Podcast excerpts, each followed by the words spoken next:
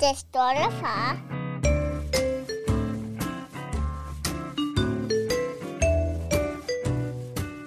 Du lytter til Den Stolte Far. Mit navn er Niklas Ritter, og ved siden af mig sidder den altid flotte Magnus Hvid. Vi har en gæst i studiet i dag, øh, og vores gæst, hun er simpelthen indehaver af mor.dk.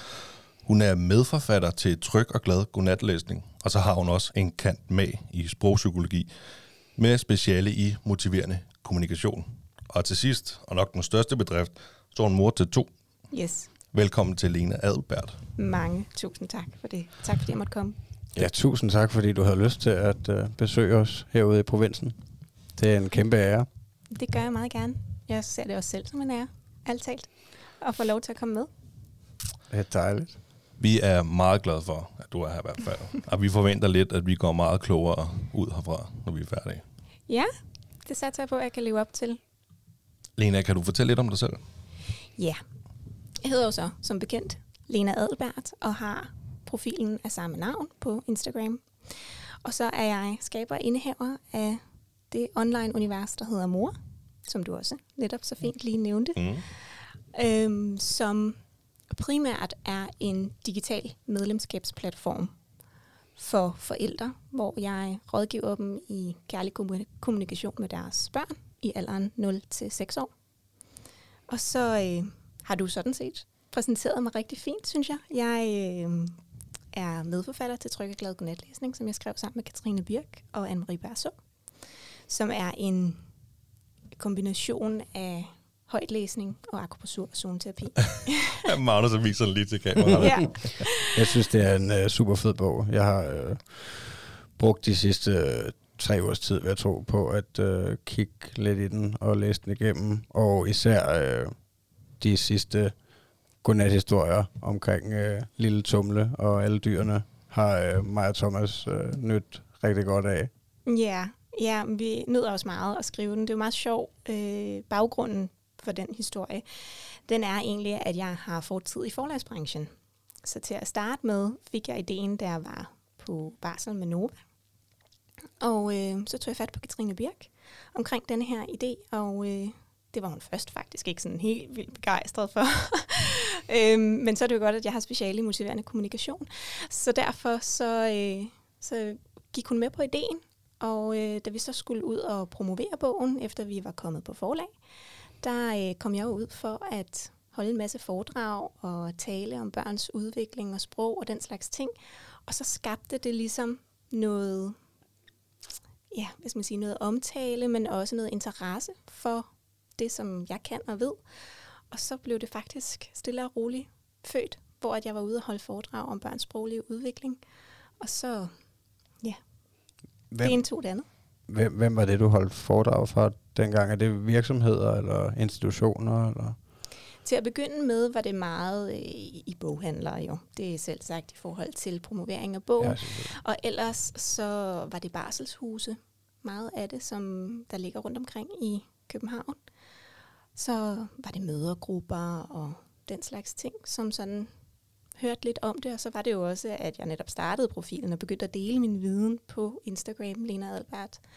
Så derfor så, så skabte det ligesom noget interesse på den måde. Men gik, det stærkt på Instagram? Altså, fordi du har jo 18.000 følgere. Hvordan Ja. gik, gik det hurtigt? Eller Ja, det er der jo nok nogen, der vil mene. Jeg synes jo ikke selv, det er gået vanvittigt stærkt. hvor længe har men- du haft det? Hvor længe har jeg haft den? Det har jeg vel en tre års tid eller sådan noget. Det var i forbindelse med, at bogen der, den udkom. Ja, ja Ja, okay. at jeg sådan begyndte at dele det, jeg vidste. Ja, Men eller så, det, jeg ved. så Instagram bliver faktisk startskuddet til mor.dk. Ja, det kan man sige. Også fordi jeg jo begyndte at få mange spørgsmål bagom beskeder i forhold til det, som jeg delte og den slags ting. Og jeg kunne godt se, at det kunne jeg jo ikke få til at hænge sammen. Jeg har også kun 24 timer i døgnet, og skulle også gerne kunne være mor det meste af tiden i hvert fald.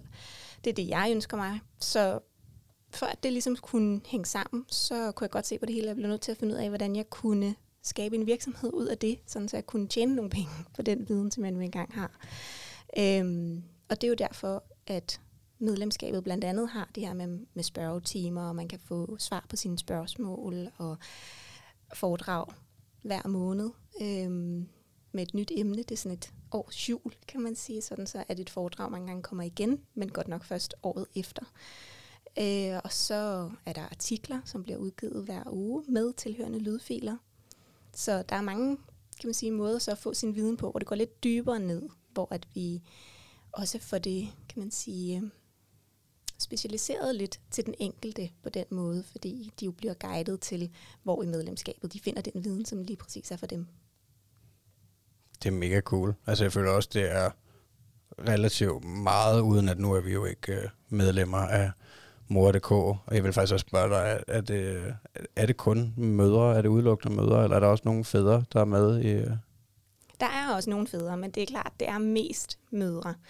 Og det skyldes nok egentlig, altså for det første er der måske noget sådan rent interessemæssigt, at det oftest er mest i morens interesse, selvom jeg synes, at far kommer mere og mere på banen.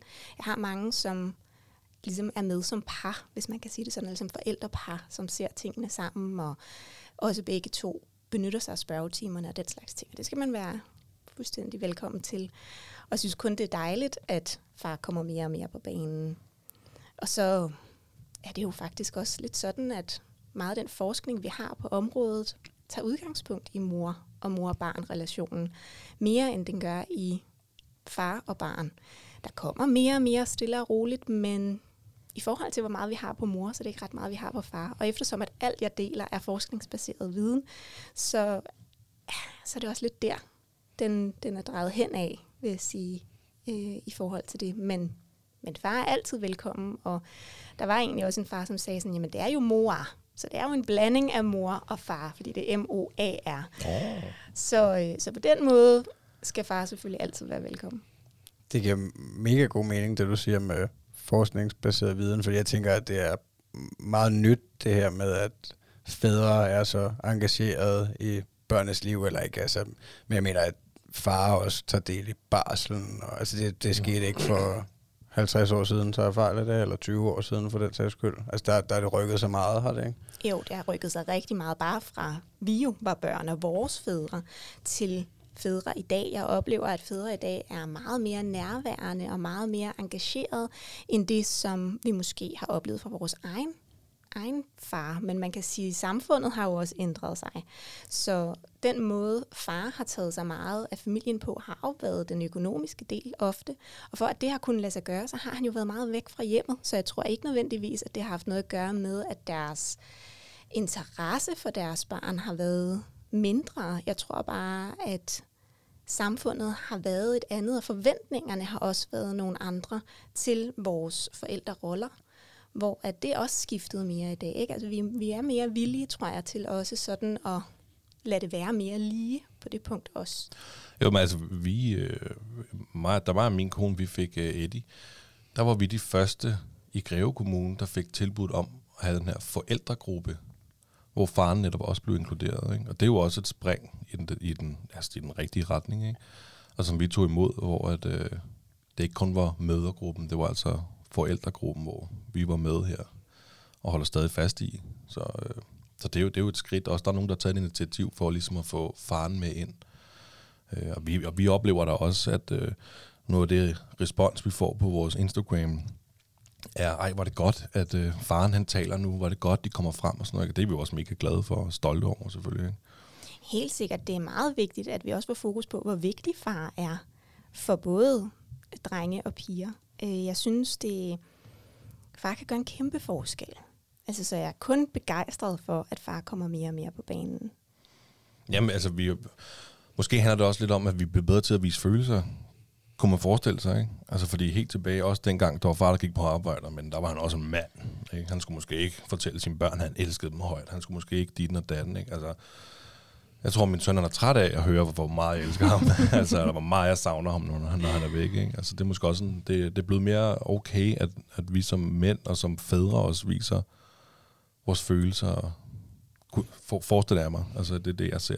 Ja, men det tror jeg da også, du har ret i. Og så er det også noget i, at det er jo både kan man sige, i forældreskabet og i partnerskabet, moren, der skal være villig til også at opgive noget plads, fordi man kan sige, biologisk set, så har kvinden jo mange gange den fordel, at tilknytningen allerede starter inde i maven, når det er, at hun går med barnet derinde. Og den tilknytning er ikke den samme for far, inden at barnet er kommet til verden.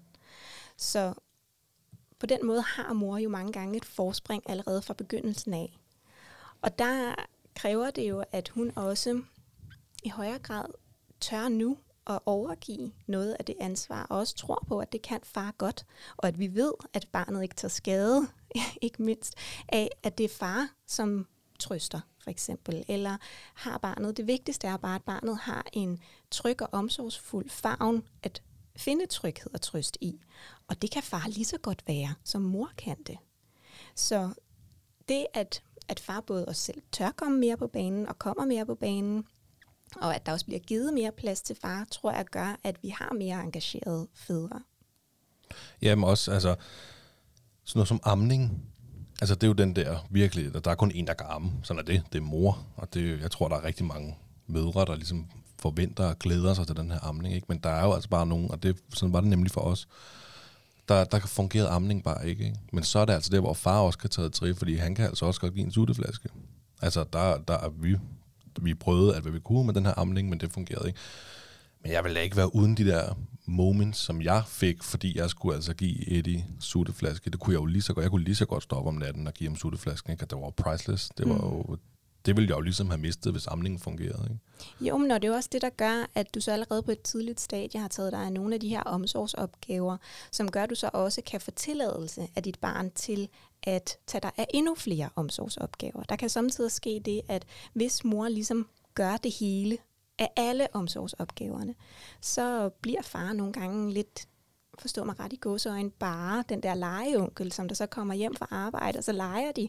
Men når det så kommer til at skulle børste tænder, eller tørre numse, eller putte, eller hvad det nu måtte være, så bliver far lidt afvist, fordi det er jo mor, der har gjort det før, og så er der det her tilknytningshierarki, som er fuldstændig naturligt, som træder i kraft, og det er, at, at mor bliver den foretrukne. Mm. Og det giver også super meget mening. Altså, det gør det jo. Det gør det, det gør det. Men jo mere far er på banen fra begyndelsen, og faktisk måske endda også allerede, hvis, hvis far har mod til det, og begynder at tale til barnet allerede, når det er inde i mavehulen, fordi sprogets begyndelse starter jo allerede i 20. første uge, måske endda før, hvor at barnet begynder at kunne, skal vi sige, øh, høre lydene udefra. Det er jo klart, at morens stemme, som transmitteres igennem kroppen, den høres tydeligst. Men barnet begynder allerede der at skældne lyde lidt fra hinanden. Og hvis der er nogle lyde, farens stemme for eksempel, som så begynder allerede på det stadie at være genkendelig for barnet, så vil der også være større chance for, at barnet så finder ro ved fars stemme, når det er, at barnet fødes. Det er godt nok også tidligt. Kræver det, at man taler direkte til maven, eller giver det noget, at barnet hører en stemme i omgivelserne? Altså, spiller det nogen rolle, om man er meget sammen med sin kone, eller man ikke er, altså på den måde, hvis du kan følge mig? Eller skal man sidde og tale direkte ned til maven? altså, jeg tror, man vil opleve den bedste effekt faktisk ved, ved at tale til barnet. Ja. Fordi det andet kan godt blive lidt støj, altså hvor det bliver mere en brumme, mm. mere end det måske bliver sådan en decideret samtale er lidt lidt at tage den for vidt måske, men, men at barnet faktisk føler, altså den tilknytning kan, kan starte der, fordi der ligesom er nogen, der taler til barnet. Man har lavet sådan et forsøg med gravide, som skulle læse den samme historie højt for deres barn fra 20. første uge, altså hvor det var moren, der læste den samme historie højt for barnet hver dag indtil at barnet så bliver født, og så igen efter at barnet er født, læser den her historie højt, hvor man ser en meget tydelig ændring i barnets opmærksomhed, men også de centre i hjernen, som aktiveres i forhold til tryghed og tilknytning og den slags ting. Så barnet genkender faktisk den her historie og finder tryghed og ro og trøst ved den historie, som er blevet læst højt. Så hvis man nu synes, at det er lidt akavet at sidde og tale til en mave, og det barn, man ikke kender derinde, så kunne det jo for eksempel være sådan noget som, at man synger en sang for maven, eller at man læser en historie højt, eller sådan noget i den retning. Og det er jo ikke sådan, at der så er nogle garantier for, når det er, at barnet så fødes, at så er tilknytningen der bare fra start. Men, men det, at man allerede faktisk har øvet sig lidt på den der forbindelse, det kan godt gøre en ret stor forskel. Det er super godt råd til øh, kommende forældre derude, synes jeg. Altså, det lyder også som en øh, hyggelig seance. Altså, hvis jeg sidder og tænker tilbage, så, øh, så gjorde jeg i hvert fald ikke... Øh, altså, jeg, jeg husker ikke, at jeg sad og, og sang for Thomas, imens han lå inde i maven. Og, men, altså, men vi havde da de der moments, hvor vi sad og og jeg mærkede, og vi bare sad og hyggede os i sofaen, eller hvad ved jeg. Men, øh, men, men det giver god mening, altså også i forhold til at, øh, at eventuelt øve sig på at læse godnathistorier, eller læse historier i det hele taget. At, øh, at så kaster jeg ud i det. Ja, og, og have samtaler med sit barn. Allerede fra 8 ugers alderen begynder det her turtagningsprincip at give mening og øve. Altså hvor det er, at vi samtaler præcis som vi også gør nu, hvor at du stiller mig et spørgsmål, jeg svarer, og du svarer så på det, som jeg lige har sagt. Sådan så vi har den her turtagning hele tiden, og vi holder en pause og lader den anden svare, den slags ting. Det er turtagning, og det kan det 8 uger gamle barn faktisk allerede få rigtig stor gavn af. Vi skal jo så godt nok huske, at det 8 uger gamle barn har jo ikke verbalt sprog, som vi har det. Så derfor så vil en respons på det tidspunkt være en blikretning. Det kan også være, at det bare er sådan et eller en fakt, eller noget i den retning. Og husk lige at holde pausen, fordi der går lige noget tid, fra vi selv har sagt noget, til at det rent faktisk kommer op og vende på øverste etage op hos vores børn. Så lige holde pausen en gang, og vente og se, hvad er den her respons fra mit barn, og så tillægge barnets respons en intention. Sådan, det kan være, at vi, de, vi har en eller anden puslebordsseance, hvor det er, at barnet for eksempel bliver skiftet eller noget andet, og man siger, nej, hvad har du lige drømt, fordi barnet er lige kommet for lur eller noget. Og vi venter måske op til 10 sekunder, måske endda 30. Det er ret lang tid i en samtale at vente så lang tid, men prøv at vente, og så se, om barnet gør et eller andet. Og så tolke det som, Nå, du har drømt om en tiger, fordi I måske har været i zoologisk have, eller læst en historie om en tiger, eller sådan et eller andet i den retning. Og sige, tigeren den havde sorte og gule striber, og den var lidt farlig, synes jeg. Hvad kan ellers være et farligt dyr? Og så vi ligesom har den her samtale, det er nemlig også enormt stimulerende for barnets sproglige udvikling og mentale udvikling, at vi ligesom tillægger barnets kommunikative forsøg nogle intentioner. Øh, er det også det, man kan kalde aktiv lytning, eller det er lidt noget andet? Med at, altså, det her med, at man ligesom hjælper lidt på vej. Altså, nu kan det også være, hvis han siger et eller andet, hvor jeg så bygger lidt på og prøver at få flere af hans følelser frem. Ja, ja, det kan vi godt kalde det, men det er også mere sådan den her gentagelse og udvidelse. Og hvis vi skal bruge termet, så er det stilisering, øh, hvor vi gentager og udvider det, som barnet prøver at i tale sætte, i stedet for at rette for eksempel. Men ja, aktiv lytning er jo også, at man går ind i det med nærvær og opmærksomhed på det, som der bliver sagt til en. Vi har mig bekendt i hvert fald. Det kan selvfølgelig godt ske, at der findes noget, jeg ikke kender til, men ingen forskning, som skulle indikere, at barnet i princippet ikke forstår alt fra begyndelsen af. Så vi kan lige så godt tale med vores børn, som om de forstår alt, men at de endnu ikke har fået forbundet de forbindelser, der skal til oppe i hjernen, før de har det verbale talte sprog. Men vi ved, at barnet græder i samme tryk og stød som morens nationalitet. Så allerede fra start af kan vi høre, om vi har at gøre med en fransk baby, en italiensk baby, eller en dansk baby, eller you get the point. og, og det er jo med til at understrege, at barnet har sprog fra begyndelsen af. Barnet forsøger at kommunikere med det, som det nu engang kan.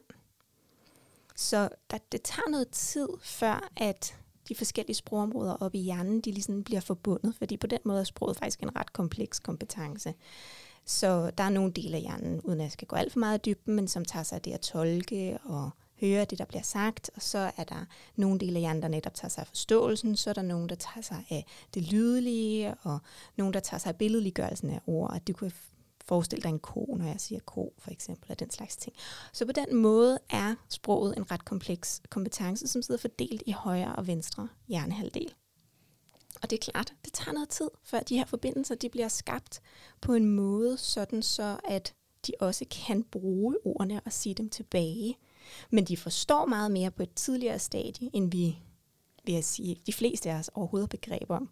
Netop også, når det er, at du lægger mærke til, at Thomas han kan gå ind og hente sine sko, når I er på vej ud af døren. Selvom han måske ikke endnu kan i tale sætte, når vi er på vej ud af døren, og vi skal afsted til vuggestue eller børnehave. Men han forstår ligesom godt situationen, og han forstår godt, at du siger, nu skal vi til afsted. Jeg tror, det er noget af det, vi har snakket om flest gange, det med at blive overrasket over, hvor meget de egentlig forstår. Altså, jeg kan, jeg kan huske, jeg kom til at tænke på øh, første gang, vi sagde til Eddie, i sjov, kan du gå over i skraldespand med det her? Og han gjorde det. Og, og, og han vidste lige præcis, hvor skraldespanden var. Og både mig og min kone, vi kiggede på den og tænkte, hvor ved han fra, hvad skraldespanden overhovedet er? Ja. Altså, for det var sådan helt overraskende, at han vidste, hvor den var. Han vidste, hvad han skulle gøre med det. Og der var han jo ikke ret gammel, han måske lært at gå, selvfølgelig, ikke? Men jeg tænkte, hvor, hvor har du det fra? Altså, mm. det er ikke også at... nu ved jeg godt, nu min søn han er jo to år gammel, så han får også indtryk fra vuggestuer mange andre steder end kun hjemme hos os. Men så sent som i dag, døren var åben, og lige pludselig tager han sig til skulderen og siger, det er koldt. Hvor min kone kigger på mig og siger, den har jeg ikke hørt før. Det har jeg sgu heller ikke. altså, altså, der sker de her ting der, der bare, øh, der bare kommer, og man tænker, hvor, hvor, hvor har du den fra? Ja, de observerer også utrolig meget. Det må man sige jo også. Altså vi ved allerede, at børn ned til 10 måneders alderen kender forskel på rigtigt og forkert, og det har de observeret. Så de ved godt, hvad der er rigtigt og hvad der er forkert, så når de for eksempel gør noget, de ikke må, så det er ikke fordi, de ikke ved, at det er forkert. Så det er fordi, deres lyst til at gøre det er større end deres evne til at lade være. okay, jeg skal lige have fat i min søn, når jeg kommer hjem. Kammerat, jeg ved, Jeg du ved, du ved, det, det det her er det er forkert. Ja. Men det har jeg også hørt dig snakke om før, Lena. Det her med, at de er totalt drevet af lyst, de, øh, de små unger. ja, totalt impulsdrevet. Ja. Men det er jo fordi alle de eksekutive funktioner, som er det her med at strukturere en opgave, og være motiveret til at fuldføre en opgave, planlægge en opgave, tænke i risici og konsekvenstænkning, alle de her ting, de ligger heroppe i frontallappen. Og den del af hjernen er først færdigudviklet i vores 20'ere. Ja. Så det er jo ikke fordi, det så sker sådan der fra den ene dag til den anden. Det er jo en proces. ja. Men, men det er bare også det der forståelsen af hjernens udvikling, at det er gradvist og også lidt langsomt. Altså det, det er noget, der tager tid. Det er noget, vi skal øve os på, ligesom alle mulige andre ting. Vi vil jo ikke forvente, at barnet kunne lære matematik alene, for eksempel. Altså det er vi godt klar over, når jamen det, det skal de selvfølgelig gå i skole for at lære. Og der er en underviser, der skal stå og fortælle dem, hvordan den her logiske tænkning, den fungerer. Men på en eller anden måde, så kan vi nogle gange komme til at tænke, jamen, altså, du ved da godt, du ikke må slå, så lad være med at slå. Men det skal de også lære. De skal lære at styre den impuls på samme niveau, som de skal lære matematik. Jeg kom til, hvordan håndterer man sådan en situation? Ikke? Fordi nu, øh, jeg, jeg tror, jeg taler på mange forældres vegne, men der kan jo komme den der øh, impulsive hånd lige i hovedet på far, når jeg tager ham op, og det behøver slet ikke at være i ondskabsfuldt, det kan bare være i, og så griner han, ja, jeg kan fortælle, hvordan jeg gør, jeg tager fat i den arm og siger, det må du ikke, det går rundt på far. Og så kan han blive ved, eller han kan grine mig op i ansigtet. Så hvordan håndterer man sådan en situation efter, efter din mening? Det kommer lidt an på netop, hvad der ligger bag slaget. Fordi man kan sige, at der er jo noget af det, der er i affekt, hvis barnet er vred eller sur, som ikke er den situation, som du nævner der. Men hvis det er tilfældet, at barnet er meget i affekt, så vil du komme længst med at gå med trøst først. Fordi det er et, et signal om magtesløshed, og barnet ved godt, det han eller hun har gjort er forkert. Men barnet har ikke vidst, hvad de ellers skulle gøre for at komme ud af den her situation. De er ligesom i deres, deres øh, kæmp flygtdel af hjernen, hvor at de bliver nødt til at slå fra sig, fordi vi basically er dyr. Mm.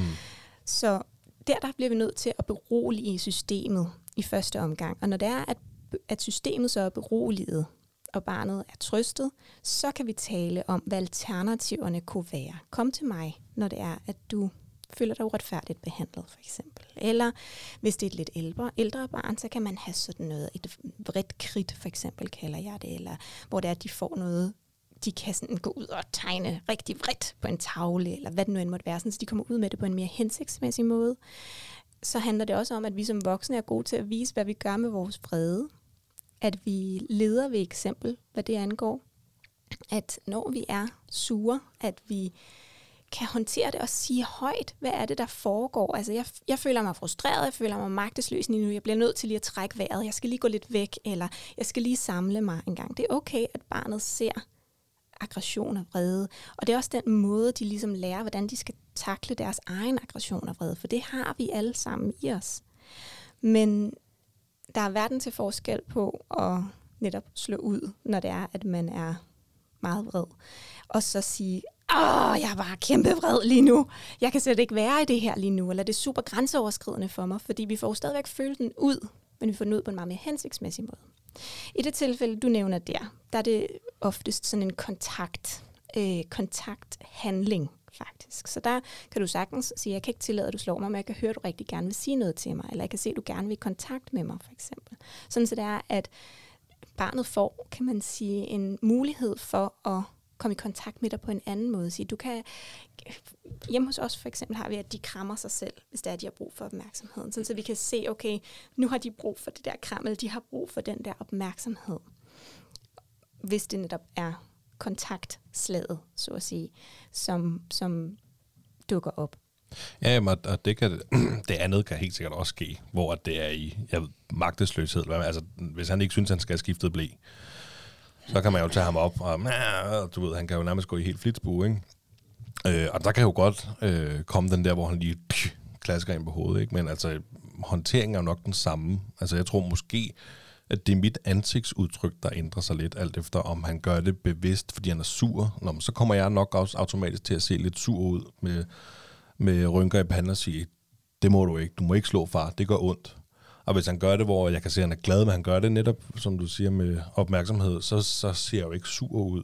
Så, så tror jeg måske, jeg kan smile, samtidig med at jeg tager fat i ham og sige, det går ondt på far, det skal du ikke. men kan han, kan han skælne imellem de ting? Mm, det kan godt være lidt svært. Altså jeg vil sige, Øhm, du må egentlig gerne have en overdrevet ansigtsmimik, også når det er for sjov, hvis det er din grænse, at han selvfølgelig ikke skal slå ud efter dig, når det er, at det er en kontakt, et kontaktslag. Mm. Og sådan sige, det kan jeg ikke tillade. Det er okay, du ikke vil have skiftet blæ. Det er okay, at du synes, det her det er træls. Men jeg kan ikke tillade, at du slår mig. Eller du kan sige, venlige hænder giver gode venner, sådan så han ligesom får sådan en, en øh, remse ind allerede fra start af. Det, er sådan, det har vi også hjemme hos os. Eller når øh, nogen siger stop, så giv et hop. Sådan så, at vi ligesom kommer ind i nogle af de der situationer, hvor vi kan få stanset nogle af de her impulser. Og når han for eksempel, hvad skal vi sige, netop når han er vred, og han gør det, hvad det angår, så kan du godt forstå hans følelse, fordi du får den jo selv. Og så skal vi nogle gange komme til at tænke, okay, hvordan laver jeg, eller hvordan får jeg reageret på en konflikt nedtrappende måde, frem for en konflikt optrappende måde. Fordi hvis vi får aktiveret amygdala endnu mere, som er det, der er årsagen til, at de er slået til at starte med, så vil det eskalere, og så vil situationen gå, hvor det er i hele tiden ligesom, kan man sige, for optrappet situationen. Det samme, når vi kommer og siger, hvad sker der her? Fordi vi ligesom kommer ind og er vrede frem, for vi kommer ind og siger, jeg kan høre, der er to børn her, som er super uenige. Hvordan kan vi lige få løst det her? For så kommer du ind med din ro, og den ro, den vil smitte af. Mm. Så der, der er stor forskel på, hvad skal man sige, at, at den måde, vi også selv reagerer på, fordi det er det, der ligesom vil transmitteres, det er det, som barnet også vil overtage. Så du kan sagtens sætte din grænse altid. Selvfølgelig, hvis det går over din grænse, så skal vi sige stop. Ja. Men vi kan gøre det på mange forskellige måder. Ja, det er vel altid bedst at bevare roen og lade være med at flippe ud, ikke? Jo, jo, men altså selv når vi så får flippet ud, det sker jo også, fordi vi selv bliver trigget. Vi kommer selv i den der amygdala, og så kan vi blive forskrækket, eller vi kan øh, komme til at hæve stemmen helt vildt, eller noget andet, hvor vi kan godt se, okay, det var måske det var noget, som faktisk ikke var så rart for mit barn. Og så må vi gå tilbage og reparere og sige, undskyld, det kunne jeg godt se, det var måske ikke helt god. Det er okay, at barnet ser det. Der er bare forskel på at sige, jeg er virkelig tosset, eller jeg er virkelig vred, eller jeg er frustreret, eller jeg synes, det her det er max irriterende, jeg bliver utålmodig nu. Og så sige, hvad fanden har du gang i? Gider du godt at stoppe? Kan I høre forskellen? Ja. Det ene, det bliver jo meget på vores egen banehalvdel, hvor det er, at vi får sagt fra ud fra vores eget personlige selv, hvor det andet gør barnet enormt forkert. Og når barnet så griner, når vi siger, hvad fanden har du gang i, det gør ondt, så er det faktisk skam. barnet kunne lige så godt græde. Det er en forsvarsmekanisme, der Og det bliver man... Øh, du kan da mærke, at jeg bliver sådan helt... Øh, uh, så vil jeg nok trøste ham, tror jeg, hvis han begynder at grine, og øh, når han har slået far, så tænker du, du skal bare ikke skamme dig, min skat. Du, Nej. du skal bare forstå, at du må ikke slå far. Altså skam er jo på den måde, en, den, er jo, den er jo en brugbar følelse, fordi det er jo den, der er med til, at vi også er mere empatiske væsener. Men den skal helst ikke gå hen og blive destruktiv. Og det er jo det, er jo det der med sådan at mærke barnet og se, hvor det er henne, og forstå dets reaktioner. Og se, okay, lige nu, der kunne barnet lige så godt græde, fordi det griner som en forsvarsmekanisme. Det barnet prøver at fjerne sig fra det, som er enormt ubehageligt. Hvad end det så er dit vrede blik, eller den kolde følelse eller stemning, der er imellem jer, imellem jer eller hvad det nu måtte være.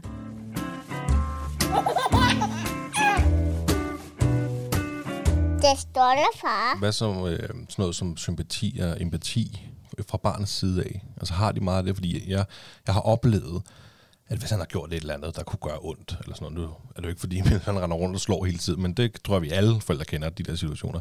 Så har jeg oplevet, at hvis jeg lader som om, jeg begynder at græde, så, så begynder han at kysse mig og kramme mig og sådan noget, ikke? Og det, og det er jo ikke, for du ved, så smiler jeg bagefter, ah, det var for sjov, kilder, kilder og sådan noget, ikke? Men, men i den der situation, det er som om, jeg kan blive sådan lidt overrasket, gud, du, du forstår faktisk, mm. at hvis far bliver ked af det, så, så vil du faktisk pludselig gerne trøste mig. Ja. Ja, og det er jo også noget, han har lært fra begyndelsen af. Altså børn, som er blevet mødt empatisk, bliver empatiske. Så simpelt er det i Ja, okay. ikke? Så hvis de er blevet mødt med sympati og omsorg, når det er, at de selv er kede af det, så vil de kopiere den handling. Så igen, det er ikke for at være ondskabsfuld, for eksempel, at de så slår igen. Og nogle gange har barnet jo brug for hjælp til at forstå, men prøv lige engang at se Almas ansigt. Tror du, hun synes, det var rart? Eller prøv lige at lægge mærke til hendes øjne eller hendes mundvige, sådan så det er, at vi også får gjort barnet opmærksom på de signaler, der er på spil imellem mennesker, når det er, vi får overtrådt en grænse. Sådan så, at de, du, altså de netop kan, når det er derfor, jeg siger det der med et lidt overdrevet ansigtsudtryk, kan faktisk hjælpe, fordi så kan de godt se, at oh, der fik jeg faktisk trådt over grænsen der, eller hvad det nu måtte være. Men det bliver mildnet lige så snart barnet føler sig forstået, fordi så vil årsagen til handlingen jo ophøre. Ja, okay. Det giver sindssygt god mening. Altså, det er også, at, at man... Ja, det ved jeg ikke, at, at, øh, at man skal tale med dem om, hvad fanden det egentlig er, der sker, ikke? Altså, i situationen, vi, vi har den lidt nu med... Øh, altså, Thomas, han er to og et halvt, godt på vej til tre år, og han, øh, han sover stadig sammen med os. Vi har aldrig rigtig taget den kamp ordentligt og sagt, nu skal vi lære ham at sove i hans egen seng. Øhm, og det er også meget hyggeligt og sådan noget, men, øh, men det giver godt nok også nogle udfordringer nogle gange, fordi at, øh, altså, at når jeg skal sove, og jeg skal gerne tidligt i seng, fordi jeg skal tidligt op, øh, lige i dag, der fyrer vi den af, ikke? og laver en podcast, og øh, så siger vi, fuck det søvn der.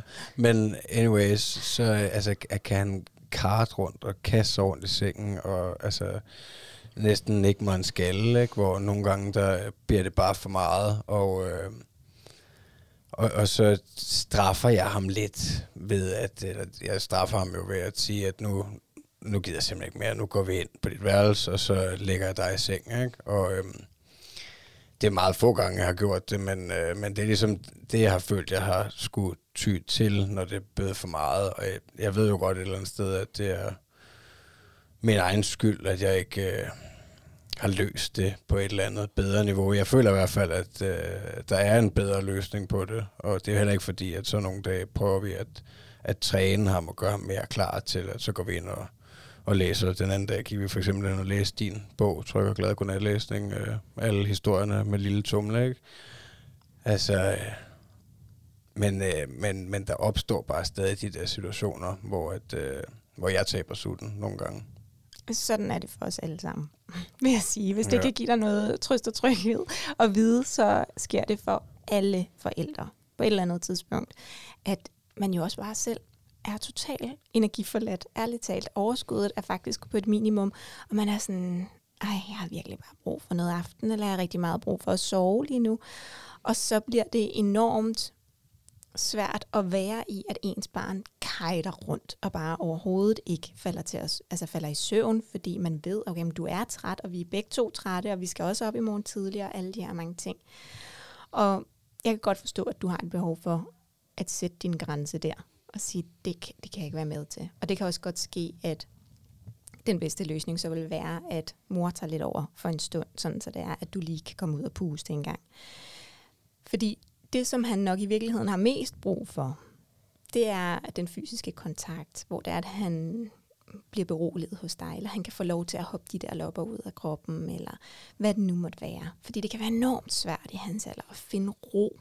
Efter alle de mange indtryk, han har fået i løbet af en dag, så skal det ligesom på plads oppe i hovedet, for der han kan sådan falde helt til ro. Det kan også hjælpe nogle gange at sådan tale dagen igennem, eller at man selv sidder og det ved jeg ikke, lytter til en meditation eller en podcast. Kunne det jo være. Øh, hvor at man selv lige sådan bliver rolig. Fordi igen, i lige præcis sådan en der situation, så bliver det jo sådan lidt konfliktoptrappende. Og så falder man i hvert fald slet ikke i søvn, fordi man kan mærke, okay, nu bliver far rigtig sur. Og så skal man lige prøve at finde kontakten tilbage til sine forældre, fordi han er jo prisgivet, hvis ikke han har den forbindelse og den kontakt til dig. Så der vil han gøre alt, hvad der står i hans magt for, så at få dig frem. Giver det mening? Ja. Men jeg tror også, at jeg søger lidt nogle gange den der respekt, som vi også mig og Niklas har snakket om før i podcasten, at, at jeg godt vil, altså jeg synes, det kunne være sindssygt fedt, hvis jeg kunne uh, fortælle ham, at uh, nu er det altså sovetid. Og, uh, og Så lagde han sig bare ned. Ja, så på en, er eller anden, drømmen. på, på en eller anden måde, i hvert fald, at vi ikke skulle derud, fordi at, at det har jo så fungeret på, på den måde, at altså for eksempel den anden dag, der, øh, altså der, der, der tog jeg til den, ikke, og sagde, nu er det nok, ikke, og så tog jeg ham ind, og så, så respekterede han det faktisk, og, øh, og lagde sig ned i sin egen seng, uden jeg skulle, øh, og jeg lagde mig ved siden af nede på gulvet, og sagde, nu, nu, nu går du i seng, nu, nu sover du her, og øh, så ligger jeg her, og... Øh, og, og så virkede det. Altså der føler jeg, at øh, men, men det irriterede mig, at jeg, og det var ikke fordi, at jeg hissede mig totalt op og rev hovedet af ham. Jeg tror bare, at jeg var konsekvent. Men det, jeg synes, det kan være ja, sindssygt svært at, øh, at, at finde ud af, hvordan jeg er konsekvent nok til, at han øh, forstår, at han skal udføre den kommando, jeg nu engang beder om. Og jeg ved ikke, det er måske også for meget for langt på et eller andet plan, at, øh, at han bare skal obey, ikke? Altså, Jo, altså han er jo et menneske, ligesom du er. Ja. Så, du, så lige der, der må vi jo også skrive lidt i, i egen barm og sige, men hvordan ville jeg selv have det, hvis der var et andet menneske, der gjorde det samme over for mig, og sagde, hvordan kan jeg få dig til at operere ordre, når jeg beder dig om noget? Selvom at jeg elsker dig, selvom at øh, vi er øh, i en relation, hvor det er, at du er elsket ubetinget, så skal du altså bare gøre, som jeg siger, når jeg beder dig om det.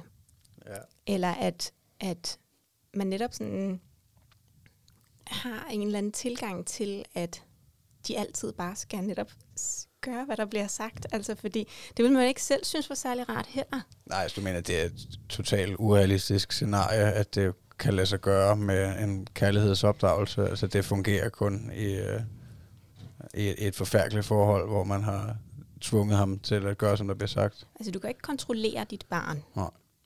Og vi ønsker faktisk heller ikke, at vi kan det. Fordi så vil de jo også som voksne så have en opfattelse af, at de altid skulle gøre, som der blev sagt. Og hvis vi gerne vil have nogle, nogle børn, som kan tænke selvstændigt og kreativt, og have noget vilje og noget selvstændighed, jamen så kommer det jo allerede fra barns ben af. Hvor at de har set og hørt, at de selvfølgelig er respekteret. I er ligeværdige, men I er ikke ligestillede. Så selvfølgelig er det dig, der har magten. Det vil du altid have. Men der er forskel på at gå ind i relationen, hvor det er, vi siger, okay, her skal vi samarbejde, her skal vi prøve at imødekomme hinandens behov, fordi vi er ligeværdige mennesker. Men jeg er ældre, jeg er klogere, jeg har mere erfaring, og jeg ved, at der er nogle ting og noget, som gerne skulle lykkes for os, og en- og noget, nogle rutiner, vi skal igennem. Så derfor så gør vi sådan og sådan og sådan. Det kan hjælpe at have nogle helt faste rutiner, og så kan det også hjælpe at lege det lidt ind og være i barnets univers for så vidt muligt. Sådan så, at de jo netop bliver motiveret til at fuldføre den opgave. Der er det ved det, at når vi fødes, så fødes vi med en enorm høj grad af integritet. Det gør alle mennesker. Efterhånden, som vi ligesom bliver integreret del af samfundet, ved vi, at vi bliver nødt til at samarbejde, og vi bliver nødt til at opgive noget af den her integritet, før end at samarbejdet bliver muligt. Du skal se det som sådan et dynamisk spektrum, hvor det er, at vi starter øverst oppe og har den her høje integritet, egen rådighed, frihedsfølelse, den slags ting. Det ved vi godt, okay, det bliver vi nødt til at opgive i dag, for at ligesom at kunne indgå i samarbejdet. Og den har alle mennesker, voksne som børn. Og det, der kan ske, det er jo, at barnet en hel dag har bevæget sig hernede og samarbejdet, og samarbejdet, og samarbejdet, og samarbejdet. Der er tidspunkter for, hvornår jeg skal tage min jakke på. Der er tidspunkter, hvornår jeg skal spise. Der bliver bedt om, hvornår jeg skal gå på toilettet. Og altså alle de her ting. Prøv lige at mærke den selv, hvordan vi ville have det, hvis vi en hel dag var blevet bedt om alle de her ting. Hele tiden. Jamen, Vi kender det jo godt lidt, når man endelig har sat sig i sofaen, ikke? jo, lige Og så er der et eller andet, kan du ikke lige gå med skraldet? Eller kan du, altså, du var den der, nej. ej, ja. Altså, vi er jo så bare voksne, så vi, okay. Ikke? Men, Ja, ja, men den trækker alligevel den lidt, da. fordi man har den der, man har jo netop samarbejdet en hel dag, og man har indgået under i nogle regler og nogle rammer, om det, hvad end det på arbejdet eller til en familiefødselsdag, hvor der er nogle ting, man ville have gjort anderledes, hvis det var, at man selv var den, der ligesom styrede showet. Men vi ved godt, det kan vi selvfølgelig ikke, så derfor så samarbejder vi. Vores børn vil rigtig gerne samarbejde med os, men på et eller andet tidspunkt, så bliver det også nok for vores børn. Og så gider de ikke. Og det er der, hvor alting er forkert. Og nej er favoritordet, ikke? Oh, ja. Fordi så er det bare, så er det bare, så skal vende tilbage til følelsen af, at jeg bestemmer over mig selv. Jeg har også min egen vilje. Jeg har også noget, som jeg synes er vigtigt for mig. Så hvis vi også kan sådan en gang imellem, der er så også noget reguleringsbehov i det, det skal vi huske, at der, der er ligesom for at skabe noget balance i systemet, så særligt små børn, de har det med så netop at flippe fuldstændig ud over koppens farve, for nu at tage et klassisk eksempel, eller den knækkede banan, ikke? Fordi så er det bare blevet rigtig meget for meget, og alting er indtryk også. Men det er sådan en tilbagevenden af, at de også har brug for noget medindflydelse. Så hvis vi kan give vores børn medindflydelse de steder, hvor det ikke er så vigtigt for os, om det bliver på den ene eller den anden måde, så føler de sig jo også som en del af fællesskabet, som om, at de, de kan have indflydelse på deres eget liv. Og så vil vi faktisk gerne samarbejde. De fleste af os vil jo gerne samarbejde, hvis ikke det er på bekostning af vores egen frihed.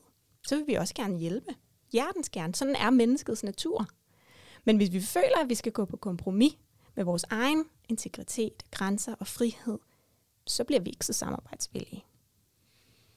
Jamen, det, giver, det giver jo total mening. Ja, altså det, det mindede mig også lidt om, uh, om dengang jeg gik i børnehave. Altså det svage, jeg kan huske om det, der, uh, der, der skulle vi være ude i en bestemt periode, og vi måtte ikke engang gå ind og komme på toilettet. Jeg har sådan en uh, halvtraumatisk, hvis man kan kalde det det, oplevelse inde i hovedet med mig og Anders. Vi uh, rigtig gerne ville have noget vand, og så kom uh, onde pædagog Kirsten efter os. Rah, sådan der. agtigt. øhm, men altså, men det giver super god mening, at... Uh, at de godt kan blive trætte af at få dikteret, hvad det er, der skal ske. Og jeg har også, jeg har faktisk også samtalen med Thomas ofte for tiden, øh, fordi han øh, gerne vil bestemme alt. Og øh, ja, hvis vi skal et eller andet, og det ikke lige passer ham, så, altså, så gør vi også, så prøver jeg også at tale med ham om det og sige, at det er jo ikke fordi, at, øh, at jeg vil være et møgsvin og bare være en diktator over for dig, men, men altså, jeg ved jo nu engang mere end dig, og jeg har levet... Øh, 28 år længere end dig, så, så jeg, jeg ved bare lidt mere. Øhm, så jeg prøver at lære dig nogle ting og, øh, og gøre de her ting med dig, men det giver også meget god mening, at, fordi jeg tror, at dagplejen er en lille smule, ikke fordi hun er autoritær som sådan, men, men, men jeg tror, at hun bliver måske opfattet lidt mere som en autoritet, end, end vi gør, så jeg føler tit, når han kommer hjem, så vil han gerne bestemme, eller flippe ud, eller bare komme hjem og sige, nu, øh, nu vil jeg gerne se tegnefilm, ikke? Jo, altså der, den er sådan lidt dobbelt, det som der er på spil der, fordi det ene er, at han samarbejder meget med dagplejemoren, fordi han jo ikke har samme relation til dagplejemoren, som han har hos jer. Han er jo faktisk, og det kan måske lyde lidt skørt, men det er fordi, han er så tryg ved dig og sin mor, at han også har et rum, hvor han kan flyne, og at han kan sige højt, hvad det er, han ønsker sig. Og børn i den alder, det er ikke fordi, de, selvom det kan føles sådan, at de nødvendigvis vil bestemme, det er ligesom meget et spørgsmål om, at de finder ud af, hvad de kan bestemme. Så en gang imellem vil de jo så ramme muren, som er vores grænser. Og det er helt okay, men de vil blive ved med at spille bold op i den mur, for at finde ud af, okay, du står der stadig. du står der stadig. Det er okay, du står der stadig. Og så er kunsten jo, at vi kan bevare roen i den grænse. Og sige, ja, jeg står her stadig. Så ja, det er sådan en... På den måde er den lidt dobbelt. Det er faktisk et, et sundhedstegn, at han kan flippe i 24 afdelinger, når det er, at han så kommer hjem, fordi så er han tryg. Det er lidt den samme, når det er, at vi selv måske har gået sådan lidt og holdt på et eller andet. Det kan være, at der er sket et eller andet, som har rørt os rigtig dybt. Og vi har sådan, vi, har, vi trives egentlig okay i det, vi synes egentlig, vi har okay styr på det, indtil vi ser den der bedste ven, eller indtil vi ser vores egen mor, eller sådan et eller andet, og de krammer os på den der måde. Og så kan man bare mærke, uh, altså enten så begynder tårerne at trille, eller man mærker det omkring hjertet, man mærker sådan, okay, det er her, det er her, jeg kan give slip. Det, det er fordi, vi er trygge der i den relation. Der behøver vi ikke at samarbejde for at være elsket, eller for at få opfyldt vores behov.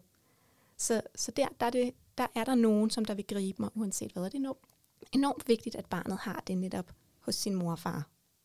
Jamen kan det være derfor, der nogle gange øh, kan være forskel på, når vi er ude? Øh, også selvom både mig og Mille, vi er der, min kone. Så, så nogle gange så vil vi godt kigge på hinanden og tænke, åh, ej, hvor er han god, han er bare et englebarn. Ikke?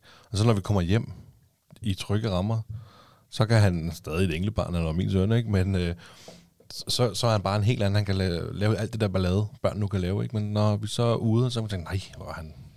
Tænk, hvis han bare sådan hele tiden. Mm. Ikke? Så er han bare et englebarn. Er, det, er det også fordi, at derhjemme, der er det trygt og rart, og udenfor, eller der, hvor vi nu end er, der er det sådan lidt øh, andre indtryk, og ja. Ja, der tilpasser han sig jo tilpasser han sig de rammer og de regler, som der er. Og du skal se det lidt som, at når han vågner om morgenen, så er han det her glas med vand. Det kan være, at der måske endda, når det er, han vågner, allerede er en lille bitte chat nede i det der glas med vand, fordi han måske har haft en lidt dum drøm, eller at han har sovet lidt skidt, eller der er sådan et eller andet, der gør, at han synes, det er en lille smule træls. Og så sker der et eller andet ved morgenmaden, hvor det er, at han måske bad om havregryn med mælk på, men han fik den varm i stedet for, og så var det rigtig træls. Så ryger der ligesom lidt mere vand i det der glas. Og sådan er det hele tiden, når der sådan foregår et eller andet. Små indtryk, små ting. Som der, det kan også være, at han bliver bedt om, at han absolut skal gå ud og tisse. Eller et eller andet i den retning. Eller han skal tisse af, eller han skal skifte skiftet blæ, og det gider han ikke. Og så er det igen også noget, hvor han okay, nu skal jeg samarbejde igen. Så bliver der fyldt lidt mere i det der glas. Og så den fortsætter det igen. Så kan det være, at der var nogen, der stjal hans legetøj som var det, han allerhelst gerne ville lege med. Eller det kan være, at skoen den drillede, eller at et eller andet. Han gerne ville se Gulli Gris, men ikke fik lov til at se Gulli Gris, eller han kun fik lov til at se et afsnit af Simon, men han ville gerne have set 14. Altså et eller andet, som hele tiden bliver ved med at fylde det der glas op. Og til sidst, så flyder, så flyder det der bære bare over. Og det er der, hvor at han så netop skal have tømt sit bære, så at sige, sådan, så der, der kan blive plads til noget nyt. Men der sker hele tiden noget for de små børn. Meget mere, de tager meget mere ind, end vi måske gør. Eller ikke måske, end vi gør, fordi vores hjerner er specialiseret på en helt anden måde til netop sådan at få øje på det, som vi skal bruge, og det, som giver mening i forhold til use it or lose it konceptet. Men de små børn, de tager jo alting ind, for de ved endnu ikke, hvad de skal specialisere sig i. De ved ikke, hvad, hvilken del af det, det er, de skal bruge, og de kan ikke håndtere deres følelser. Det har de brug for hjælp til. Så skal vi hjælpe vores børn til netop at regulere og skabe balance. Det kan vi gøre på mange forskellige måder. Vil, vil det give en form for balance, hvis man så gav barnet lov nogle af de der gange, hvor de vil gøre noget, hvor man tager, ah, nu er det nok. Altså hvis Gulli for eksempel, hvis han gerne vil blive ved med at se Gulli så okay, hvor du er den gang, så får du sgu lov. Ved, mm. uh, hvis man gjorde det af dagen til, okay, nu gør du lige, hvad morfar siger, næste gang, så får du måske lov til at, at gøre det, du selv vil. I nogle tilfælde, det er jo stadig et barn, vi med at gøre, ikke? Men vil det give en balance i løbet af dagen, eller... Ja, eller i hvert fald give ham nogle valg, som jo stadigvæk er inden for dine grænser. Hvis du synes, han skal ikke se mere fjernsyn, så vil det jo være at overskride din grænse, så bliver der faktisk hældt noget af dit bær. Yeah. Som jo gør, at det til sidst også gør, at det flyder over. Så derfor så handler det jo om, at vi for eksempel kan sige, vil du helst have den grønne eller røde t-shirt på i dag? Sådan så, at de får et valg imellem, om det er den ene eller den anden, så de har noget medbestemmelse. Men du kan jo være ligeglad. Ja, fordi så, så vinder vi lidt den der i forvejen, jo, kan man sige. Ikke? jo, men han føler, at han har fået noget medbestemmelse. Ja, eller om han vil have børstet tænder med den elektriske, eller baby shark tandbørsten. Eller om I skal finde dyr inde i munden, når I børster tænder, eller om I skal spille på instrumenter, når det er, I børster tænder. Øh, og det er ikke fordi hele dagen så skal være et spørgsmål om valg, fordi det kan i sig selv også godt blive lidt meget, hvis det er, at man som så lille skal, også skal have ansvar for alle de ting. Men, men det her med, at man indimellem lige giver dem muligheden for at få noget medindflydelse, det kan gøre en rigtig stor forskel. Og nej, er svaret det korte svar i hvert fald til det der med, om jeg så skal lade ham se mere gurlig gris, hvis jeg har sagt nej. Hvis du har sagt nej til at se mere gurlig gris, og det er vigtigt for dig, at den grænse den er der, så holder du den, fordi så vil det flip komme uanset hvad. Fordi han skal have det tømt. Altså det er jo det, når det er, at de flipper, og de græder helt vildt og skriger, eller for den sags skyld slår, så er det jo et forsøg på at skabe balance i systemet, fordi der er noget, der skal ud af kroppen, kan man sige. Jeg overhørte en psykolog kalde det for mental B engang. Fordi det er ligesom et eller andet, der er lidt af i overskud ind i kroppen. Øhm, men, men jeg kan bedre lide analogien, ikke mindst med, med bæret, der flyder over. Ja, helt, altså at se det det, på den bedre. måde. Ja. ja. Men det er lidt samme. Jamen, for man, funktion. man kan jo også godt blive lidt, lille smule bange som forældre og tænke, okay, hvis han nu bare bliver ved med at okay, du ved, han går amok, han vil se mere guld gris. Hvis man så ligesom som forældre taber kampen og siger, okay, så bliv ved med at se guld gris. Altså jeg tænker, man er nødt til ligesom at sætte grænsen som forældre, fordi man kan jo frygte lidt, og hvis han bare bliver ved, så bliver det bare endnu værre næste gang, endnu værre, Mm. fordi han er vant til at få sin vilje. Det kan hjælpe at have nogle faste rammer allerede inden, at de for eksempel i forhold til skærmtid bliver sat ned for at se noget. Det er okay, at de ser noget, men så lad os aftale, at de kun ser to afsnit. Og når det to afsnit så er gået, kan du så selv slukke, eller skal jeg hjælpe dig? Og så kan det godt være, at barnet flipper fuldstændig, og du så siger, nå, det var lige det afsnit, hvor far gris løb maraton, og det var det bare det bedste i hele verden. Og det var smadret træls, at du så ikke måtte se mere.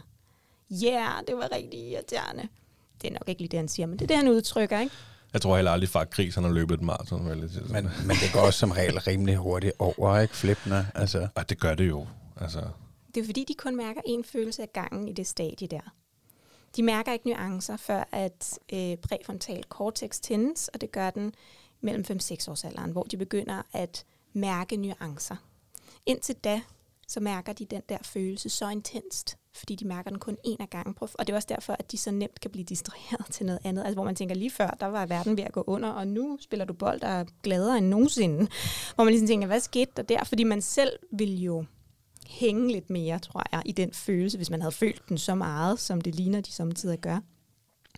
Så i situationen, så er den der vrede eller sorg, den er sådan fuldstændig konsumerende for dem. Og så, når de er over den følelse, og når de er igennem den følelse, som de jo får, når det er, at vi netop møder den følelse og siger sådan, øv, hvor er det også bare irriterende for dig, det kan jeg godt se, eller det kender jeg godt for mig selv, eller det er enormt frustrerende, når det er, at man vil noget forskelligt, eller hvad det nu måtte være, alt af, altså afhængig af situationen. Så kan barnet komme igennem følelsen, og så er de ligesom over på den anden side, og så er den følelse jo ligesom reguleret. Så ja, pointen er egentlig bare, at så kan de komme videre til noget nyt. Så kan de komme videre over til en anden følelse, som de så føler rigtig meget. Det er også derfor, at den glæde, børn de har, den også bliver enormt smittende. Fordi man kan bare mærke, at de mærker den med hele deres krop og alle atomer af deres væsen. Ligesom de også kan mærke vreden. Ikke? Og så er det jo først der omkring 5-6 års alderen, at de mærker nuancerne. Hvor det er, at de kan mærke, okay, det kan godt være, at jeg synes, det var smadret træls, at lille søster væltede mit tårn, men jeg elsker hende stadig. Eller at de kan mærke, det som vi jo også kan mærke, vi kan jo godt have noget, der er frustrerende, eller noget, vi kæmper med, tumler med, eller har en sorg over, en vrede over et eller andet, men samtidig også mærke glæde over noget andet. De følelser kan sagtens samme eksistere inde i os. Det gør de ikke inde i barnets krop endnu. Det begynder først der omkring 5-6 års alderen, hvor det er, at de der nuancer, de opstår.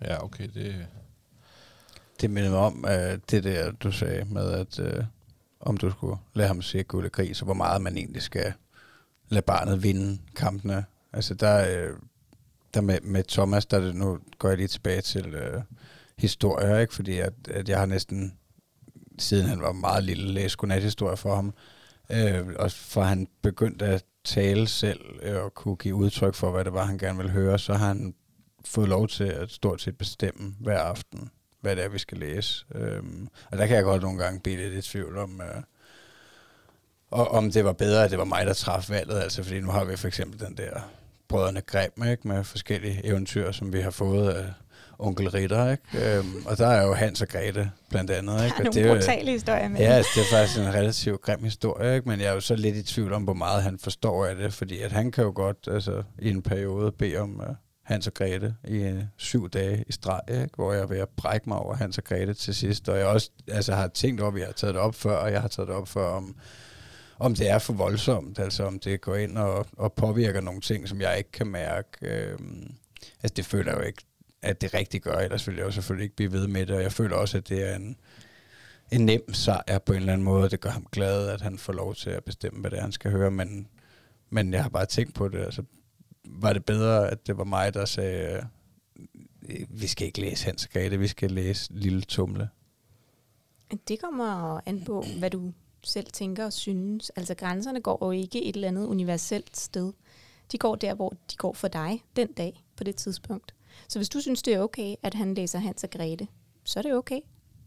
Ja, altså der kan man ikke, der er ikke nogen rettesnor på den måde, der siger, altså ligesom med, med film, altså fordi det er klart, jeg vil jo ikke uh, sætte en splatterfilm på for ham nu, men jeg tænker også, der er meget stor forskel på at få fortalt en historie, og så se det visuelt, er der ikke?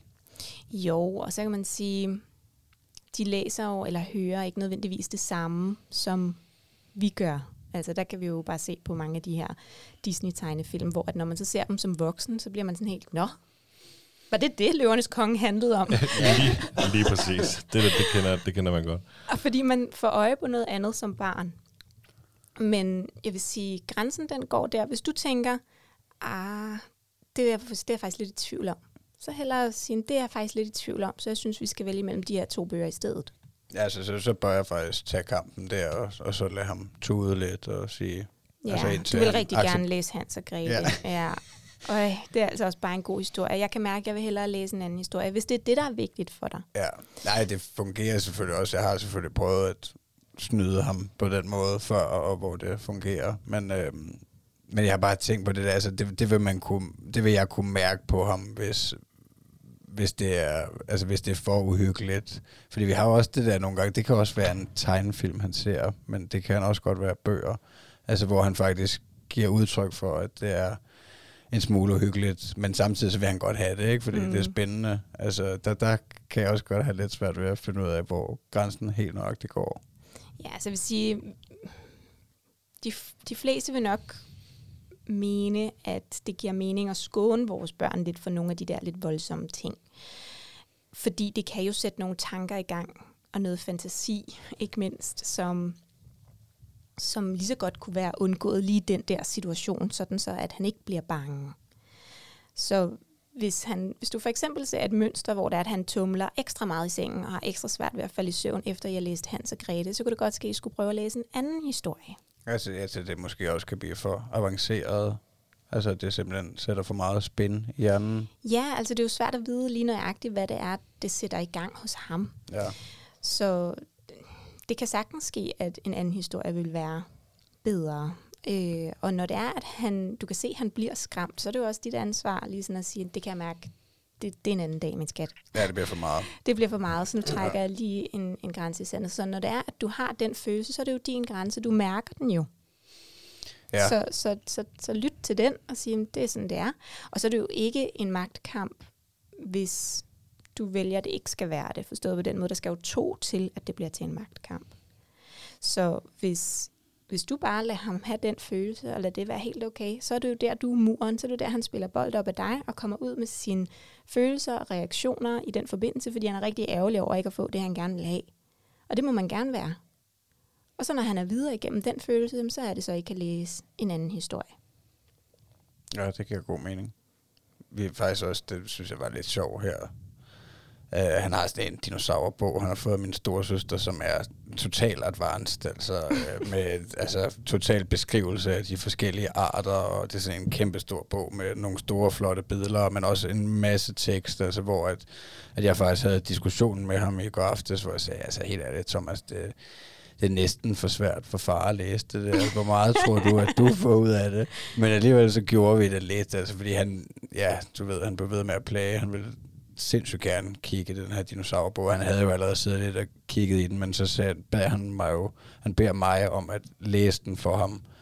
Og så, øh, altså, så tog jeg bare lidt af den, fordi at, altså, hvis jeg skulle læse en hel side, så ville han også allerede have revet mig videre til den næste, ikke? fordi det simpelthen blev for kedeligt. Men, øh, men det er meget sjovt, det der. Altså, jeg vil også sige, at, at øh, efter jeg har læst øh, det, du har skrevet i Tryk og Glad Godnat-læsning omkring øh, magien i højtlæsning, og også det giver meget mening for mig, at det har været rigtig godt, at jeg har læst meget for ham, fordi at, at jeg føler også, at jeg føler, at han øh, er rimelig godt udviklet sprogligt, uden at, øh, uden at jeg ved særlig meget om børn og kender særlig mange børn, men jeg får relativt meget, altså han får meget ros for hans sprog. Øhm, og jeg tænker, at det, at, at det har spillet en eller anden form for rolle, men, men hvor meget rolle spiller det egentlig, at man læser for sine børn? Det kan spille en rigtig stor rolle. Ikke mindst fordi, der opstår rigtig mange samtaler. Det behøver ikke nødvendigvis at være sådan, så man læser bogen fra ende til anden, eller i kronologisk rækkefølge nødvendigvis. Bare det, at I sidder og har en samtale om i det der tilfælde dinosaurerne, eller hvilke farver de har, og hvad de kan, eller hvad det nu end måtte være, så har I den her turtagning. Og det er faktisk den samtale med fokus på lige præcis den turtagning, som også viser, hvad god samtaleadfærd er, men som også er noget af det mest stimulerende for vores børns sproglige udvikling. Fordi det kræver en hel masse tankevirksomhed også at sætte sig ind i, hvad er det, der bliver sagt, hvad er det, der bliver ment, og at I har denne her samhørighed og fællesskabsfølelse omkring netop noget fælles tredje. Det giver rigtig god mening, og det gør en ret stor forskel for barnets sproglige udvikling, om hvorvidt forældrene de har den her interesse eller ej. Og vi ved også, at selv bare det, at vi har at gøre med forældre, som fylder deres hjem op med bøger, gør en forskel for barnets sproglige udvikling. Det må vel... Nu har du ikke set hans stue, vel? Den er fyldt op med bøger. og Thomas, han taler jo rigtig flot. Ja, det synes Altså, det... Men Ja, det det- har noget at gøre med, at de forældre, der gør det, de ved godt, at det har en sammenhæng. Altså den måde, vi taler og tænker og har af ordforråd, at det har en sammenhæng imellem at kunne læse, for eksempel, og, og initiere nogle af de her højtlæsningssituationer, hvor det er, at barnet netop går hen og måske tager fat i en bog, og I får en samtale omkring det, hvad end det så måtte være. Så, og det gør jo netop, at barnet får nogle af de her ture til ligesom at spejle sit sprog og ligesom udvide ordforrådet og alt det her. Ja, men jeg må så indrømme, at det får mig til at tænke lidt over, at, at nogle gange, når jeg læser for ham, så, øh, og han kan begynde at tale øh, midt i det hele, altså, der kan jeg faktisk godt blive lidt irriteret og sige, hallo, nu er jeg altså i gang med at læse en historie, der, skulle jeg, der kan jeg godt høre, at der kan jeg måske godt give noget mere plads til, fordi det giver jo også god mening, som du siger, at, at øh, historien ikke nødvendigvis behøver at blive læst fra A til B. Og, altså, jeg ved jo også godt, jeg har jo læst de samme historier 100 gange, og jeg ved jo godt, jeg kører den jo ikke ind på samme måde hver gang. Jeg taler jo ikke med de samme aksanger, og, men alligevel så er han jo glad. Det er jo ikke sådan, så han sidder og siger, hey, hvorfor snakker du sådan der i dag, øh, som Bamse Lise, vel, når du snakkede anderledes i går. Øhm, så det, det kunne helt sikkert være en, en lektie, jeg skulle prøve at give lidt mere plads, og så stoppe op og sige, hvad, hvad er det egentlig, han, øh, hvad er det, han begynder at rappe om nu? Ja, Men det kunne nu med fordel. jeg, jeg oplever lidt med, med Eddie, at, at det kan være svært at læse en bog mere, hvis man prøver at sætte sig i sofaen ved siden af hinanden, tage en bog, og vi har også en bogreol med børnebøger stående fremme, og så kan du godt tage en bog, så vælger han en bog, men, men lige så snart man når at læse en, en linje eller to, så tager han selv, men til der, så skal vi videre med bogen. Om så skal vi, så man når nærmest ikke at få læst noget før, om så er bogen var lidt færdig. Så, så kan det også være lidt, øh, synes jeg, altså at læse en bog mere, men nu tager vi skulle lige et initiativ her, sætter os ned og læser. Men, og det vil han jo gerne, men han vil læse to linjer, om så er bogen færdig. Mm. Ja, men der kan det egentlig også give mening at tænke højtlæsningen på en lidt anden måde. Altså det behøver ikke at foregå så traditionelt, det der med, at så sidder barnet på skødet, og vi har bogen foran os, og så sidder vi og læser meget fint og hyggeligt sammen i den her situation, helt stille og roligt.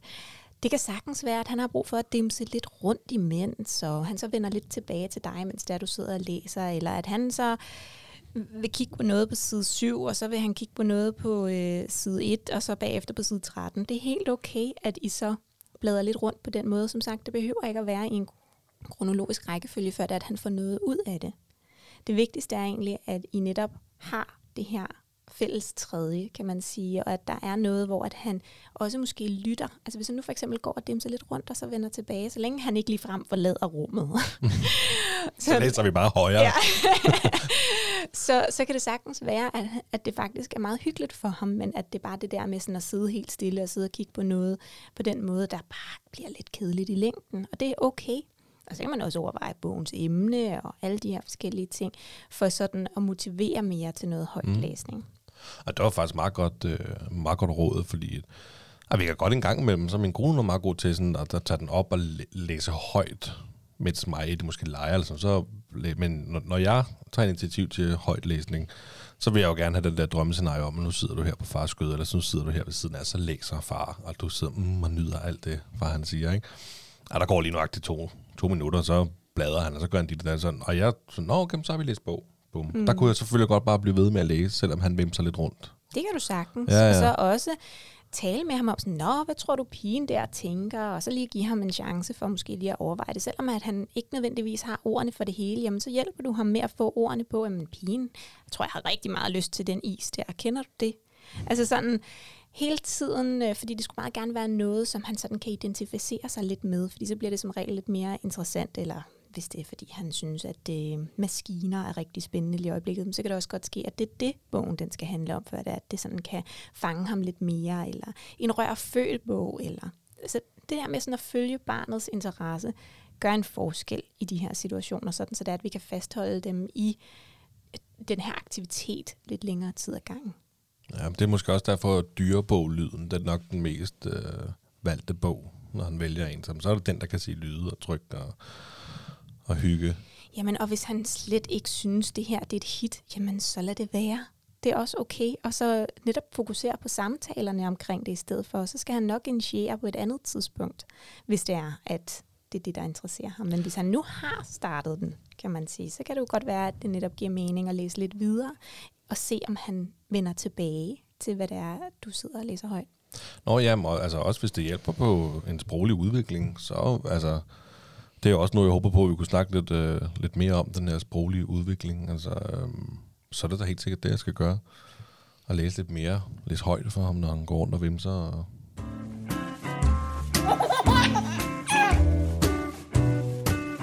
Det stolte far.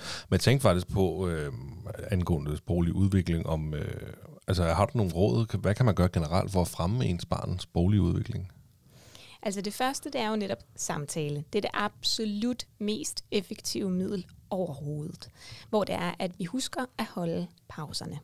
Fordi der er rigtig mange af os, som går og tænker, jeg taler virkelig meget med mit barn. Altså, vi taler hele tiden, men barnet får næsten ikke en chance.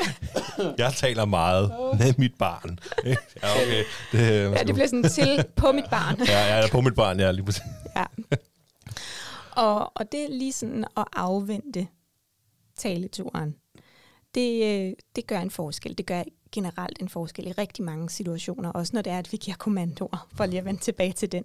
Men at vi sådan lige giver barnet en chance for at komme med feedback eller den, den, respons. Men den har jeg faktisk den hørt, den der, hvis de må afbryde undskyld. Fordi det er ved at være lang tid siden, min søster sagde, at hun havde hørt et eller andet sted fra, at, øh, at når man siger noget til, til sit barn, så kan man lige afvente 30 sekunder og vente på et respons. Og det prøvede vi faktisk at tage til os derhjemme, og det følte vi faktisk virkede. Det, og det tror jeg, mange kender det der med, at man, skal du, øh, skal du have den her, eller vil du gerne det? Og så hvis der ikke bliver, bliver svaret, så spørg man bare igen meget hurtigt. Ikke? Eller svare på barnets vegne, mm. eller, eller ikke? Men det, der, den følte jeg faktisk, øh, at den virkede, den der. Mm. Det vil sige, det er også det mest effektive. Det næste, det er også at overveje barnets sprogmiljø. Forstået på den måde, om det overhovedet egentlig rigtigt er muligt at tilegne sig sproget der, hvor man befinder sig. Altså for eksempel, hvis tv'et hele tiden kører, eller radioen, eller der hele tiden er sådan et eller andet baggrundsstøj, så kan det også være enormt svært faktisk at koncentrere sig om det, der bliver sagt. Altså det kan få sådan lidt samme, samme øh, følelse for barnet, som når vi sidder til en fest, og vi sidder ved siden af tante Olga, og så overfor sidder vores hustru måske, og så ved siden af sidder øh, mormor. Og den ene samtale den her over med Tante Olga, den er fin nok, men ja, altså, det var måske ikke den, man sådan synes var den sjoveste i verden, vel? Men altså, vi sidder og prøver at føre en samtale med tante Olga. Herover sidder mormor og prøver at fortælle os et eller andet fra 1700 Grøn Hvidkål, om noget, som vi var med i, og noget, der var et eller andet, og jo, det var da også fint nok, men vi prøver jo at føre den her samtale herover. Så derfor bliver det enormt svært. Og overfor så sidder vores hustru øh, eller mand og fortæller om en historie, vi var med i, som vi faktisk synes var meget spændende, og som vi også lige har et eller andet sjovt at sige til. Den der samtale med tante Olga, ikke? den kan være så svær at fokusere ind på. Og det er sådan lidt det, der kan ske for barnet også, hvis der er rigtig meget støj omkring barnet så kan det være enormt svært at finde ud af, hvor er det ordene, de starter og slutter. Hvornår er det lige, at vi er, hvad er vi med det her emne, eller var det den her historie, eller hvor var det, vi var henne i vores kommunikation. Det kan blive svært for barnet at fokusere. Så overveje lidt, om barnet har mulighed for at tilegne sig sproget særligt i hjemmet, fordi det er jo den der med, så er det fint, at vi har en samtale på vej, når det er, at barnet kører i barnevogn eller klapvogn eller noget andet. Men der er jo meget trafikstøj også. Så der kan være noget, der går sådan lidt tabt i oversættelsen der.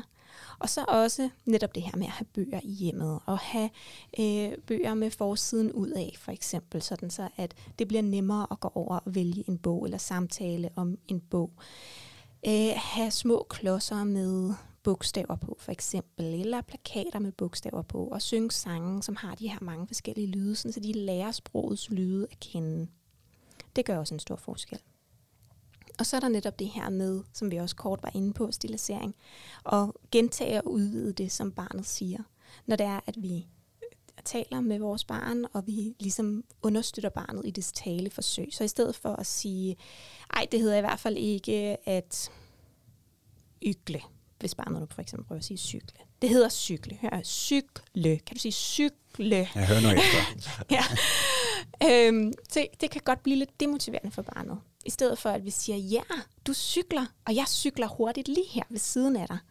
Sådan så, at vi får gentaget ordet cykle flere gange, og vi også får udvidet forståelsen af, at vi både kan cykle hurtigt, eller vi kan cykle stærkt, eller vi kan cykle langsomt osv. Og så også det her med at bruge de rigtige ord fra begyndelsen af. Det kan faktisk også gøre en stor forskel. Sådan så de ikke skal lære det samme ord to gange. Det var det her med forbindelserne op i hjernen. Hvor at, hvis de nu for eksempel lærer fra start af, at det hedder mamam, jamen så tror de jo, det hedder mamam. I stedet for at sige, ja, her er din mad. Eller hvis de siger du, du for sut, vi siger, ja, her, værsgo, der er din sut. Fordi de prøver jo selvfølgelig at sige det ord, men hvis de bliver mødt med det forkerte ord i gåsøjne, jamen så er det jo det, de lærer, det hedder. Og så, så får vi ligesom ikke udvidet deres ordforråd. Giver det mening? Det jeg ved, det giver helt vildt meget mening. Jeg tænker, at den sidste, der du nævner, det er super svært for forældrene, fordi hvem, hvem, kan, hvem kan ikke stå for at gugu gaga og mamam og alle de der øh, ja, børnesnak med sit ja, lille barn? man kan altså, sige, det... der er selvfølgelig også noget i spejlningen, som giver en, en samhørighedsfølelse, men at vi sådan lige husker også at sige, hvad det rigtige ord er, Ja. det, det, det er ret vigtigt. Og så har vi en tendens, når vi, hvis vi gerne vil styrke barnets sprog yderligere, så kan det være, være en god idé at have opmærksomhed på at sige ordet, altså det faktiske ord, flere gange, i stedet for at sige den og det og dem om det hele. Fordi vi har en tendens, og det er helt almindeligt dansk, det er ikke fordi, der er noget som helst i vejen med det, men at vi siger, øhm, kan du se jakken på gulvet der? Den skal op og hænge. I stedet for, at vi siger, kan du se jakken på gulvet der? Jakken skal op og hænge på knæen. Så får vi ligesom, vi bruger den og det og dem og så videre, om noget, vi har, har nævnt tidligere. Så vi siger ikke jakken to gange, fordi det er sådan effektiviseringsprincippet, så siger vi den om jakken. Men at vi rent faktisk får sagt jakke en gang til, fordi så er det det der med, at barnet får hørt ordet, som de skal lære, oftere. Og det, som det, det hører oftest, vil det være, være det, der lærer sig. Ja, altså det giver rigtig god mening at gentage, og også at huske at, at sige, at der faktisk var en knage. Fordi den første sætning, der tror jeg bare, du sagde, jakken skal op og hænge, ikke? Yes. Ja. Jamen, så forstår jeg ikke, hvorfor Eddie han ikke kan sige jakke. Fordi om morgenen... og jeg, der, jeg, det er jo, øh, jeg, har, jeg har jo hørt en podcast, hvor du har været med, og jeg kan faktisk huske, at du lige præcis det med jakken der, det er eksempel, du kommer med. Ja, det kan jeg huske, du har hørt. Ja, nej, men det, ja. og det, det har jeg faktisk prøvet at, at tage lidt til mig, så er jeg nemlig helt sikker på om morgenen, at lige med jakken, kan du tage jakken på. Det kan godt være, at jeg siger det samme. Jeg tror ikke, jeg laver om på det, men jeg siger meget, du ved, du skal have jakken på. Kom nu, skat, du skal have jakken på. Du skal have jakken på nu. Hmm. Han løber bare rundt, jeg synes, det er sjovt bare at løbe. Han gider da ikke have jakken på. Vi skal altså i vuggestue, og far skal på arbejde, ikke? Jo. Så, I det tilfælde giver det bedre mening bare at tage jakken med under armen og sige, fint, du får den på, hvis du synes, det er koldt. ja, det kan man selvfølgelig også gøre. Ej, han ender som regel altid med at få jakken på. Også uden problemer, men uh, han skal altid lige tumle rundt. Det er altså meget sødt. Ja. Men man kan da også godt være lade det være en lektie til øh, fædre og mødre derude, eller være med at leve jer for meget ind i det der babysprog. Fordi det tænker jeg, at det kunne, det, det kunne man nemt være tilbøjelig til. Det kunne man da helt sikkert. Det er, da også, det er jo også hyggeligt. Altså, men det er jo Ja, ja, super hyggeligt med sit barn. Jeg tænker, at det, der er jo et eller andet ikke så charmerende ved at skulle have en voksen samtale med sit barn. Eller det var måske et forkert ordvalg, men det er jo det er bare meget voksen. Der, mm. altså, der er jo noget, ja, noget nærvær, noget et eller andet, føler jeg, at gå ned på det der baby-niveau og sprog.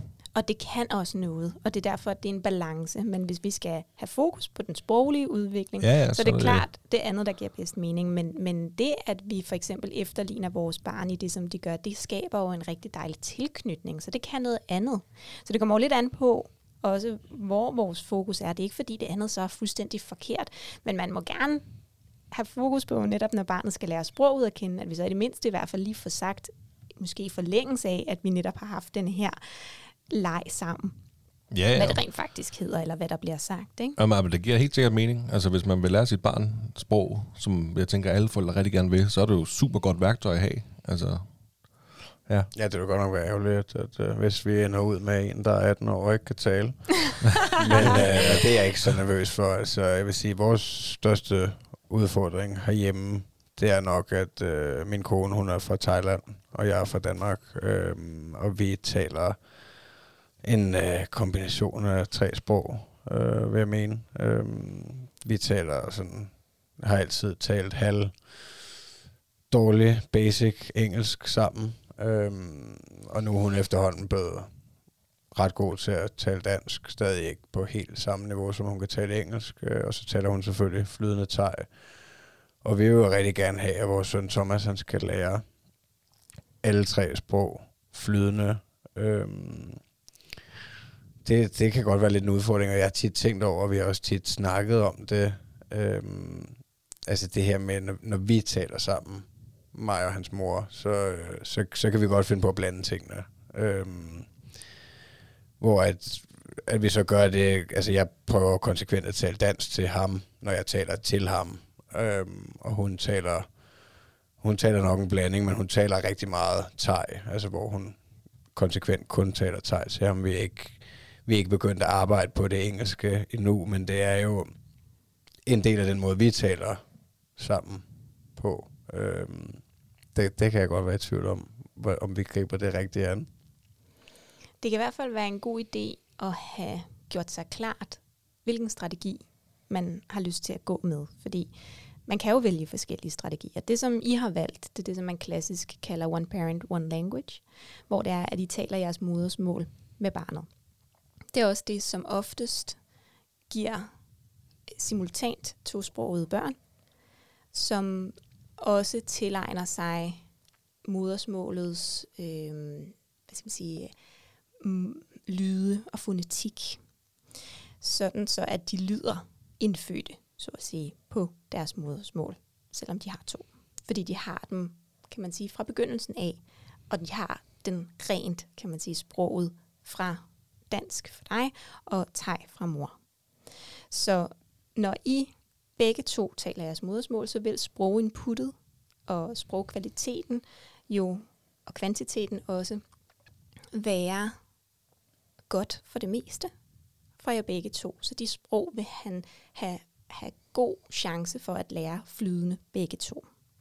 Så fortsæt endelig med det, hvor det er, at I taler jeres modersmål med ham. Fordi så vil det være den måde, han bedst ligesom også vil kunne lære engelsk, når det endelig er. Fordi så vil han jo lære grammatikken fra sprogene at kende, og så vil han ligesom kunne overføre nogle af de sprogsystemer til, når det er, at han skal lære den engelske grammatik. Men I skal nok ikke forvente, når det, det er engelsk, I taler sammen, men ikke til ham, at det er altså at han vil komme til at lære engelsk lige så godt, som han for eksempel lærer dansk og thai.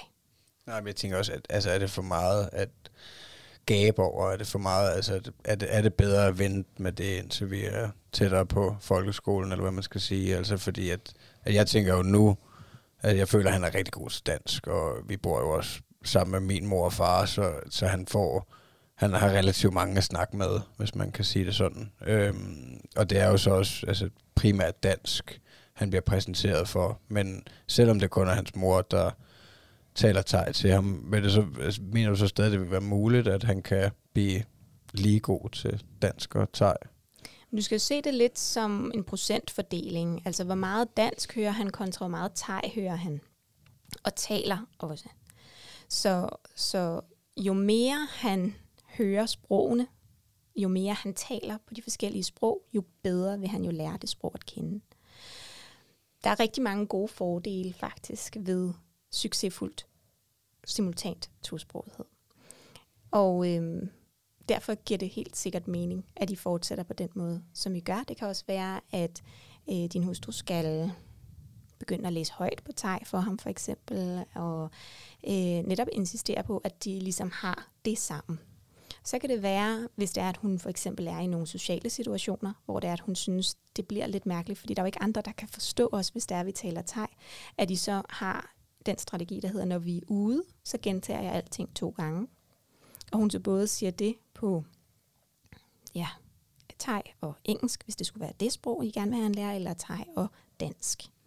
Sådan så, at, fordi man kan sige, at de fleste her i Danmark forstår jo engelsk, så hvis det var det, der var tilfældet, så ville man sagtens kunne gøre det.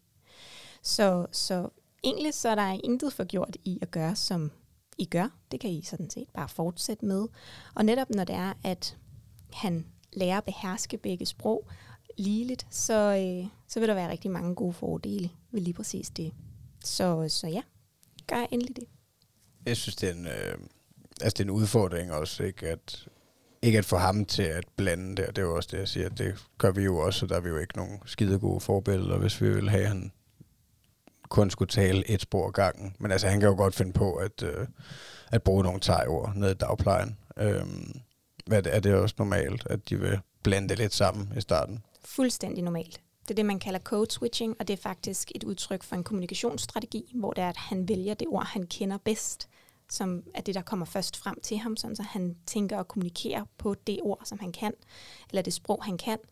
Det er ikke et spørgsmål om, at han er forvirret, for eksempel, eller sådan noget. Så det skal I ikke være bekymret for. Det ved vi fra sprogforskningen af, at det er fuldstændig normalt, og det er, det er sjældent, at de faktisk har problemer med grammatikken. Det er oftest ordene, altså det er typisk, at man så for eksempel, hvis vi har dansk og engelsk sproget, at de siger, øh, where is my bamse, for eksempel. Så grammatikken, den passer, men at det bare var bamse, der faldt først ind i deres tanker, frem for Teddy, for eksempel. Altså på den måde er der heller ikke nogen fare ved, at vi fortsætter ved at tale, som vi gør, fordi vi gør jo tit det, at vi blander dansk og engelsk, som du lige kom med et fint eksempel på der. Men det er der ikke noget galt i som sådan. Altså. Nej, altså så længe at I holder jer til for eksempel one parent, one language, når I taler med ham. Mm. Sådan så, at han ikke på den måde kan sige, bliver forvirret af, at du både taler det ene og det andet, og sådan det tredje agtigt, så, så giver det god mening. Sådan, så du taler dansk med ham, og hans mor taler thai med ham, sådan så han ligesom kan afkode de systemer. Og så kan I netop have de her øh, hvad skal vi sige, mere kontekstbaserede strategier, hvor det er, at vi siger, okay, vi, når vi er ude, så taler vi engelsk, eller når vi udtaler vi dansk, og når vi er hjemme, så taler vi engelsk, eller øh, jeg gentager alting to gange, sådan så det er, at han ligesom får øget sit sproginput på den måde. Man skal hele tiden tænke på kvaliteten og kvantiteten i sproginputtet. Så man kan sige, kvaliteten opstår jo ofte, når vi også har kontakten, når vi har øjenkontakten, og der er jo også meget lidt kommunikation, som er succesfuldt, hvis det er, at vi råber det fra et rum til et andet, uanset hvor sprogligt dygtige folk er. Men at vi har en kontakt, hvor det er, at de også kan se, at vi forsøger at samtale med dem. Det er en ting, det gør, at det er øget kvalitet, og også det, at der ikke er for meget støj omkring dem og sådan noget, som vi netop var inde på før. Kvantiteten er jo, at de også hører det meget. Altså så han har jo et højt kvantitativt input af det engelske, for eksempel, fordi han hører det fra jer. Men han vil ikke have et særligt højt kvalitativt sproginput fra det engelske, så derfor så er sandsynligheden for, at han vil bruge det selv ikke særlig høj. Og det giver super god mening, faktisk. Hvor- Hvornår, altså, hvor, hvor gammel vil de være, før de forstår sådan helt nøjagtigt af skældene? Det gør de i princippet fra begyndelsen af. Okay. Men altså, Altså- jeg mener, det er han stadig, han kan jo godt finde på at, at blande det sammen. Ja, ja, men det er ikke, fordi han på den måde ikke kan skælne. Altså, det, det er, fordi han, det er det ord, han først kommer i tanke om. Det kender vi jo egentlig også godt lidt som, som voksne. Altså, jeg tænker, kender vi ikke det, man har, man har en gang med samtale, lige pludselig, så skal du sige et ord, og så er det faktisk det engelske ord, der sidder, hvor hvad fanden er nu, det er på dansk, og så bliver man nødt til lige at sige det engelske ord for, når, og det var det, det var. Mm. Så det kender jeg da selv. Så det, det kan man vel også som voksen. Er det er det, det der... Ja, der er jo mange af os danskere, som er sekventielt to- tosproget, hedder det. Altså, hvor det er, at vi næsten taler engelsk lige så godt, som vi taler dansk. Og at vi har lært engelsk efter, at vi har lært at beherske dansk, men har lært det på et niveau, hvor det er, at vi kan tale det nemt. Og derfor så kommer der også engelske udtryk ind en gang imellem, fordi det er det, vi lige føler giver bedre mening i forhold til det, som vi prøver at udtrykke det er der intet for gjort i. Det er ikke et spørgsmål, som sagt, det er ikke fordi, han er forvirret. Det er bare en kommunikationsstrategi. Ja, okay. Men vil det, altså, vil det give god mening i form af, altså fordi jeg, jeg ved ikke, jeg har jo en eller anden drøm om, at, øh, altså ja, selvfølgelig, at han gerne skulle kunne tale rigtig godt thai, øh, men jeg har også, altså jeg har, jeg har også en drøm om, at han skulle, at han vil klare sig bedre ved at kunne tale rigtig godt engelsk. At, altså, spiller det nogen rolle, om man går meget ind i det nu, når han dårligt nok er fyldt tre, eller man venter til han skal starte i skolen næsten. Altså, det kan give god mening, at han har de andre to sprogsystemer på plads. Så man fokuserer på dem først. Ja. Ja. Ja, når det, når det er vigtigt, at det er det, han ligesom har. Plus, at selvom at I taler engelsk, så hvis I ikke behersker det på lige niveau som jeres modersmål, så vil I komme til at give ham nogle forkerte ting med. Mm. Og øh, derfor kan der jo så netop være argumenter for, at det giver bedre mening, at han så lærer det, når det er, at han starter i skole. Fordi så er de andre sprogsystemer på plads, og så kan han overføre det, og så bliver han ligesom sekventielt tosproget i forhold til det engelske, tresproget, vil så er i det her tilfælde. Ikke? Øhm, og så vil han så være simultant tosproget på henholdsvis thai og på dansk. Ja, cool. Hjemme hos os, og det er ikke noget med tosprogethed, der, øh, det er fordi, jeg kommer til at tænke på, hjemme hos os, Eddie, han har ligesom forplantet sig selv i at sige, altså øh, en ballon hjemme hos os, ikke? det hedder alokke hos Eddie. Og det, det har bare sat sig fast. Og det er lige meget, hvor ofte og hvor tit vi siger ballon i stedet for. Vi ved jo godt, hvad alokke det betyder. Det har vi fundet ud af. Men, øh, men vi prøver virkelig at sige ballon. Men det har bare, det har bare plantet sig fast. Det der. Men det er en, en ballon, det er en alokke. Hvad, hvad kommer sådan noget så af? Det kan være det, fordi det er det, han ligesom har fået ind fra begyndelsen af. Altså det kan være, at det enten er sådan, han har hørt det, eller det er sådan, han har forstået det i en eller anden situation, og så er det netop noget, der har koblet sig fast. Der, der, der er det ved det, at hvis der er flere øh, nerveceller op i hjernen, som aktiveres samtidig, så vil forbindelsen blive stærkere. Det er faktisk derfor, at vi kombinerer zoneterapien med højtlæsningen, fordi der er noget tryk, og der er noget fysisk kontakt, samtidig med, at de lærer ord for fod og tær og den slags ting, mens det er, der bliver trykket på foden og på tæerne. Og det gør, at den forbindelse, den bliver stærkere op i hjernen. Det lærer sig bedre op i hukommelsen. Og hvis han nu for eksempel har fået en ordentlig forskrækkelse, det er kun, det er jo totalt tænkt scenarie, men lad os sige, at han har fået en ordentlig forskrækkelse af en ballon, som er balleret. Og han så har hørt noget af lokke. Altså du ved noget, som Ja. har mindet om det ord for ham. Så har den koblet sig op i hjernen, som sådan en, øh, det er måske ordentligt købet. Nu ved jeg ikke, om han er bange for balloner. At det er, jeg, jeg skulle særligt tænke på det, for det er bare overhovedet ikke. Nej. Altså det er mor og far derhjemme, der, øh, du ved, vi kan, du kan springe så mange balloner, og nogle gange så beder han dig om at springe balloner. Ja. Altså, det er ballon, han har noget med balloner, min søn. Ja. Han elsker balloner. Men det hedder det bare ikke, det hedder alokke hjemme Ja. hos os. Ej, alle andre steder. Han har simpelthen fået sådan et kærlighedsforhold til de balloner der. Det har han virkelig. Ja, men det kan ske, at han synes, at det er fantastisk, at de kan svæve, eller han har haft en eller anden sanselig oplevelse, som gør, at det bare lige sådan har sat sig på den måde. Og det er svært at sige 100% Hvorfor? Men måden, I kommer det bedste i møde på, det er simpelthen Bare gentagelse. blive ved med at gentagelse, blot- gentagelse. Ja, fordi jeg kan, altså, nu har han, har sagt alokke for meget lang, lang, lang tid. Men jeg kan nemlig huske første gang, han sagde ballon. Det sagde han før, alokke. Mm. Og lige pludselig, sådan, så blev det til alokke. Og vi kan, altså, han er jo meget øh, glad for balloner, det er simpelthen så hyggeligt. Øh, men vi kan jo også komme, øh, altså hvis han ser et billede af en ballon, når vi kommer ned i vuggestuen, så står han alokke, alokke, og, og dem pædagogerne i vuggestuen ved altså ikke, at det betyder ballon, så de, siger, de står og gætter sådan, og så kan jeg lige sige, du ved, at det, det betyder betyder ballon. Nå, okay. Men det kan sagtens ske, at han tror, han siger det rigtige. Ja, okay. Men så- at det bare ligesom ikke kommer ud på den rigtige måde. Ja. Okay. Jamen, jamen det, jeg synes bare, det er meget sjovt. Det er mega, altså der er det jo super nuttet. Altså, man vil jo gerne have, at han skal sige ballon på et tidspunkt. Altså. Det skal Ja. han også komme til. Han har det også med Ja. dyne, det er en gi. Ja. Det er de, de to ting, han har, som ikke øh, hedder deres rigtige ord, det er en gi. Og vi, vi bestræber os på derhjemme, og så ikke kalde det en gi. Skal du have gien? Nej, du- du skal have din dyne. Ja, gi, gi. Jamen, vi ved jo, hvad han mener. Men at, øh, ja, man kan vide, hvornår det kommer. Ja, og det er lidt svært at sige, altså præcis hvornår det kommer. Det, det er et spørgsmål om gentagelse, og samtidig tænker man også, altså hvor mange gange skal jeg gentage det? og du skal garanteret gentage det flere gange, end du nogensinde vil synes er Ja. rimeligt. Ja, men vi omdøber det bare til at lokke fra nu af. Det, det er bare meget nemmere. Ja, det vedtager vi i Ja, retskrivningsordbogen. det synes jeg er en god idé. Det ansøger vi om. så kan han jo finde ud af det, når han selv står nede i brusen, når han er 14, og skal købe de skide balloner, ikke? Undskyld, hvor har I alokke henne? Ja. Hvad er det, du snakker om? Jamen, de der, man puster op, du ved ikke. Ballonger. Nå, var det det, det hedder? Så har min far taget røven på mig igen. Ja.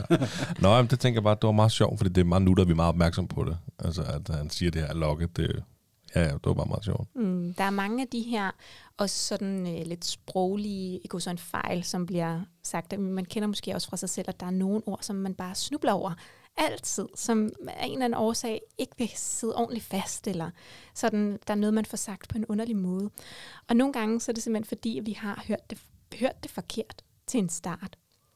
Altså det har læret sig så, så stærkt inde i hjernen, at det er blevet læret på en gal måde, så derfor så er det det, vi tænker. Altså det, det, det, der skal mere tankevirksomhed til at få sagt, hvad det rent faktisk er, eller det rigtige ord, fordi det er, altså, det er blevet hørt forkert. Det er måske også nogle gange, at børn, så hører de et eller andet om fra øh, bagsædet af, fordi vi snakker og snakker, og der er alt muligt. Der er musik i radioen, og der er noget støj, og der er en søster, der græder, eller hvad det nu måtte være. Og så har de hørt nogle ord tilstrækkeligt mange gange, og så er det ligesom det, der har lavet sig op i hjernen, og så er det det, der sådan fortsætter. Særligt også fordi de lyde, som vi, vi kan, sådan rent mundmotorisk, de ændrer sig også fra, ja, fra vi fødes til når vi bliver ældre og ældre. Øhm, så nogle af de første lyde, vi kan, det, det er lydene, de, de udvikler sig udefra og ind, så er det sådan noget som M og B for eksempel, som er nogle af de første lyde, som vi behersker. Og så noget som K og R, og de her sådan, lyde, der kommer ned fra halsen af, det er nogle af dem, som de ligesom lærer senere. Så nogle gange så er det også et spørgsmål om, at de stadigvæk skal finde ud af, hvordan den her mundmotorik rent faktisk fungerer og kan styre deres tunge på en måde, sådan så de får sagt ordene korrekt. Så det er ikke altid et spørgsmål om, at de ikke ved, hvad det hedder, eller at der er et eller andet, men at de simpelthen stadigvæk mangler at øve den der mundmotorik. Og det ved logopederne meget mere om, end jeg gør. Ja, okay. Fordi det er jo en helt uddannelse i sig selv. Men, men der er også noget i sådan, ja, det audiologiske. Log, ja. Jamen, bare fordi, han, altså, Eddie, han forstår fuldstændig, hvad vi mener. Det, altså, han forstår alt, hvad vi siger, men og, og, selvom vi bare bliver ved med at sige, "Nu skal du have uh, ballonen, ikke? Som, alokke, alokke, han skal have alokke. Jamen, skal du have ballon? Jamen, det altså, og skal du have dyne, det er en gi. Og han, når vi siger dyne, så ved han, det er gien, han skal have jo, ikke? Mm.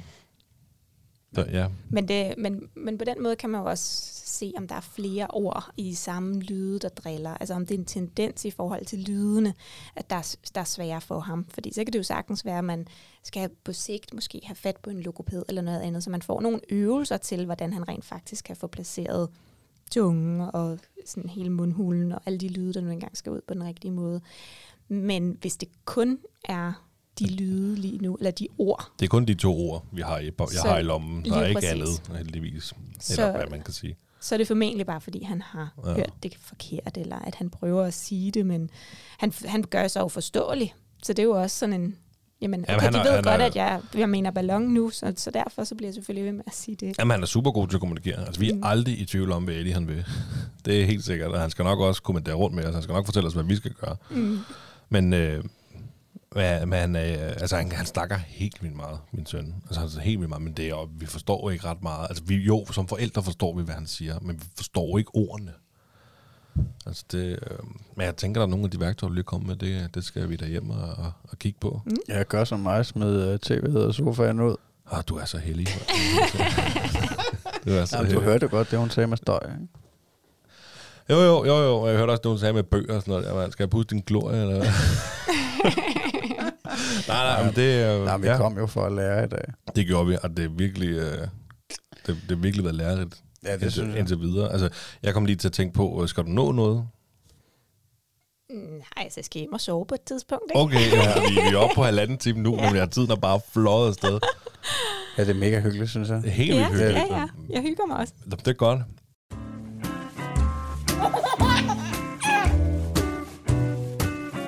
Det stolte far. Jeg kom til at tænke på, du har din her, du har din Instagram, Ja. og der laver du de her små postes, Ja. eller hvad man kan opslag hedder det jo, ikke? Ja. hvor der lige er et lille ord. Ikke? Og der, øh, der er jo nogen, du, øh, nu har jeg lige selv nævnt det der med at mit barn, han kommanderer med dig, med mig. Og der, øh, der, der har du også lavet et post, hvor der står, du skal sidde der. Mm. Og du har også lavet en, der hedder øh, Slut med sut. Ja. Og der kom jeg til at tænke på, okay, fordi vi er inde i en situation nu, hvor vi prøver at, og mindre sut. Vi prøver at tage den frem, når han kommer hjem fra vuggestuen. Han har ikke sut i vuggestuen, kun når han skal sove. Og så ligesom om, at så ligger den på en tylle, så får han den i munden, når vi er i bilen og alle de der ting der. Så får han den ud, når han, og så tager vi den frem, når han kommer hjem. Og så, øh, når han skal sove. Men hvordan, øh, hvordan klarer vi den bedst? Det er noget, vi lige er begyndt på. Jamen, der er sådan lidt øh, forskellige metoder. Og det er jo også, altså det er sådan næsten et helt segment inde i medlemskabet for sig selv. Men altså, Okay, så, jeg- så jeg skal, skal jeg blive medlem, før du vil udtale dig? nej, nej, nej, nej, nej, nej, det er jo ikke derfor, jeg sagde det. Det er bare mere for at sige, at det kan godt være lidt mere nuanceret og omstændigt end som så. Okay. Men det, man kan gøre, det er jo i første omgang at beslutte sig for, okay, men hvornår er det okay med os, at han har sutten? Sådan, så der ligesom er nogle rammer, som I kan navigere ud fra. Fordi så kan I også bedre videreformidle det, og I kan også ligesom bedre selv finde ud af, hvornår er det ene okay, og hvornår er det andet ikke okay. Og selvfølgelig vil der være afvielser fra reglerne. Sådan er det altid. Fordi samtidig kan det være, at han har et meget stort reguleringsbehov, for eksempel på bagkant af en dag i vuggestue, hvor det er, at han virkelig bare har rigtig meget brug for den sut. Så kan man måske være mere okay med, at han har den. Men der er sådan lidt to måder, hvis han gerne skal afvendes fra sutten, hvis det er der, man er. Der er både den, som man kan sige allerede er lidt i gang med, som er meget sådan omsorgsfuld sutafvænding forstået på den måde, at I netop sådan gradvist nedtrapper, hvor lang tid han må have sutten, og hvornår han må have sutten, og den slags ting. Så kan man også ligesom sætte noget andet i stedet, eller i hvert fald sammen med, sådan så at han sammen med sin sut også får for eksempel en lille nusseklud. Sådan så det er, at han også begynder at forbinde den med noget tryghed. Så kan man ligesom gradvist, kan man sige, give ham den samme tryghedsfølelse ved nussekluden, som sutten den giver ham. Så kan han begynde at acceptere det i stedet for. Mm, og så bytter man lige rundt på et tidspunkt der. Ja, så kan man sige, på et tidspunkt, så har han jo så sutten i så kort en periode, at det bliver måske lidt ligegyldigt. Det andet, det er, at man tager en kold tyrker. Og man faktisk skriver nærmest et afskedsbrev, fordi det, føles, det kan føles for barnet, som om der nærmest er en, der er død. Altså så voldsomt kan det føles for barnet. Så derfor så kan det også være rart, at der faktisk er et ritual, hvor man får sagt farvel til sutterne, eller man netop får skrevet et afskedsbrev, eller at man sådan siger, okay, den dag sker det. Altså i overmorgen, eller Men vil, for, vil. Eddie forstå, han er kun to år gammel, jo? altså vil han forstå alt det? Eller er det for tidligt at, at, at køre den ind med afskedsbrevet og, og de ting? Det er der? nok lidt for tidligt. Ja, okay. Det vil jeg våge at sige, men, men så måske også tænke lidt over at tale lidt om, hvorfor han skal af med sutten nu. Ja, men altså, jeg, jeg har bare lagt mærke til, at, at den godt kunne virke sådan lidt overflødig. Ja. Altså han bare har den i munden for at have den i munden. Ja. Altså fordi hvis den ligger fremme, så ryger den i munden. Og, og det, der har jeg jo også selv som far øh, haft ved vane, at hvis den lå fremme, og så ikke lige den sut. Mm. Og, og så har jeg bare lagt mærke til, når jeg sidder og kigger på ham, og han ser lidt fjernsyn, eller han leger, eller sådan noget, altså nærmest den hænger lidt ud af munden på ham. Altså, Ja, Der ja. bliver ikke engang suttet på den. Nej, men så er den jo også overflødig. Ja, Så sæt nogle rammer for, hvornår I er okay med, at han har den sut. Og så ligesom følg dem for så vidt muligt, sådan så det er, at de ligesom har en gameplan for, hvornår skal sutten bruges, og i hvilket omfang, sådan så I også er enige om det derhjemme, og så følg det. Og så, når det er, at de kommer til, at han skal afvendes helt fra den, så kan I jo begynde at gøre nogle andre ting. Men det er fint nok, at man sådan stille og roligt udfaser den lidt, og særligt når det er, at du ser, at den faktisk er lidt overflødig. Jeg vil sige, at min erfaring er, at det ikke er så svært, som man frygter ja for det Ofte. frygter man jo som forældre. Nej, Fordi de har det der tætte forhold til den sut. Men hvis man får forberedt sit barn nok på, hvad der skal ske, og hvad reglerne ligesom er omkring det, og hvad rammerne er, jamen, så vil langt de fleste måske så være kede af det i nogle dage, men så derefter komme videre. Så kan de savne sutten en gang imellem, og så taler man om sutten, ligesom man ville, hvis det var Oliver, der var død, ikke? Altså, så Ja, ja, er det okay, at man savner sutten, og det kan man godt se, at det, så kan vi tale lidt om sutten, og så kan vi ligesom komme videre derfra. Så, så i første omgang handler det om, at I lige sådan bliver helt klar på, hvad vil I egentlig selv være med til? Og så forklare ham, hvad det er, at I gerne vil være med til, hvornår det er, at det er okay med sutten, eventuelt med nogle piktogrammer og den slags ting, sådan så han bedre kan visualisere det. Ja, okay. Ja, ja, fordi altså, vi, vi prøver, jeg prøver at sige til, til den lille, altså du ved, du, du kan få sutten, du får faktisk sutten, og så kan du få den, når du skal i seng. Så er ligesom er klar over, at øh, nu er det uden suttid. Mm. Ja, jamen, og så er det jo bare at være klar i mailet omkring det. Hvis det altid er sådan, jamen så kan det være, at I netop har nogle piktogrammer, hvor det er, at sengen og sutten er ved siden af hinanden, så ved han, okay, så er det, når det er, jeg skal i seng, at jeg kan få min sut. Ja, du har vel ikke nogen sut derovre, fordi din søn bruger ikke sut. Nej, han har jo været en gangster Ja, ja, lige ja, siden det han var var det. baby. Nej, jeg har altid syntes, at, øh, at det var plat med den slut. Men, øh, ej, nu er det også mest for sjov, ikke? Altså. Men, men jeg er glad for, at han ikke har gået med sut. Men nej, jeg har ikke haft den. Altså, jeg skulle til at spørge om, øh, at, at fordi jeg har jo stadig den med, altså der er du jo meget mere gangster, at du har øh, sørget for, at øh, du kan lægge din søn i hans egen seng og øh, putte ham, og du kan nærmest gå, inden han sover, ikke? Ja, jamen det kan jeg. Ja, Nå, jamen, jeg, jeg har også en Ja, glorie, det jeg ved kan få lov til at godt. Det er pusse. også det, jeg mener, Ja. ja. den skal også pusses. Men øh, hvordan, øh, hvordan, hvordan forklarer jeg Thomas bedst, at han ikke kan øh, blive ved med at sove inde hos mor og far forever? Jamen det handler også om, at I lægger en plan. Ja. Og I ved med jer selv, hvad er det for et ritual? Hvad er det for en putteritual, vi, vi kan gå med til? Og hvad er det, vi ønsker os? Og så arbejde hen imod det. Og det kan også godt være, hvis det er, at han bliver enormt ked af det, når det er, at I går ud af rummet, at han ikke er klar endnu, at han stadigvæk har rigtig meget brug for, at I er der. Og så kan det være, at det først er på et senere tidspunkt. Så altså nu har jeg jo faktisk redigeret den bog, der hedder Putte ritualet af dit liv Billet, som jeg bestemt kan anbefale, fordi den går netop ind på mange af de her forskellige punkter, om hvad man kan gøre både med meget aktive børn omkring putning og øh, udfasning af flaske eller netarmning, eller hvad det nu måtte være, eller der skal en anden på banen, hvis det er, at øh, han skal passes ude, eller altså en masse af de her situationer, som jeg helt sikkert kan anbefale, hvis det er, at man netop tumler lidt med nogle af de ting. Men altså først trin er at skabe det putteritual, skrive det ned simpelthen, trin for trin. Hvad er det, vi gør op til puttetid? Og hvad, hvad er okay for os? Og så forklare ham, hvad er det, der kommer til at ske trin for trin. Ja, så, så vi også klarlægger, hvad det er, vi gør nu. Ja, og hvad er det så, I ønsker at ændre? Ja. Ja, fordi at, at, altså jeg føler jo lidt, at fejlen er, at vi har kørt det totalt alt for meget freestyle, og vi ikke har, at vi nok ikke har lavet et putte-ritual. Altså det tænker jeg, at vi ville have været nødt til, hvis vi skulle have haft succes med det tidligere, så skulle vi have lavet et putte-ritual, hvor at han blev lagt ind ved sig selv. Ikke? Vi har jo kun prøvet det nogle gange. Og, øh, og jeg har ikke ret meget succes med det nu-. Altså for eksempel i går, der prøvede vi det, der gik vi ind sammen, mig og Thomas, og læste ind i hans... Øh, jeg lå også skide godt i hans lille sammenseng, ikke? Mm. Øhm, og så var vi færdige med at læse, og så, og så sagde han bare helt klart og tydeligt, at han, øh, han faktisk godt ville ind og sove sammen med mor. Ikke?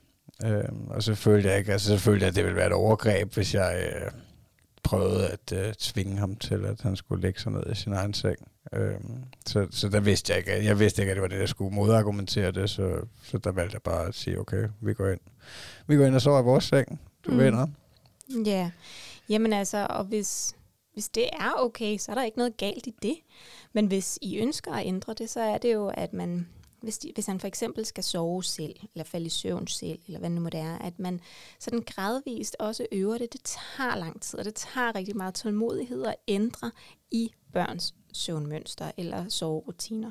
Fordi det vil være stille og roligt, at man ligesom får ændret på nogle ting. Så i det der tilfælde kunne det være, at I inden at I overhovedet går ind og putter, at du tager en snak med ham om, at jeg har besluttet mig for, at du skal sove i din egen seng hele natten. Og så kan du ligge her og sove godt og trygt i din egen seng hele natten. Det er okay, at det er træls. Det er okay, at du bliver ked af det over det. Jeg er her. Jeg passer på dig. Jeg hjælper dig. Sådan så han lige sådan har dig til at læne sig ind i. Og så kan det godt ske, at han bliver enormt ked af det til at starte med, men så er det ligesom det, du prøver på. Og så kan det godt være igen også, at du til sidst siger, okay, det her det magter jeg ikke, nu er jeg alt for træt. Og så må I prøve igen dagen efter.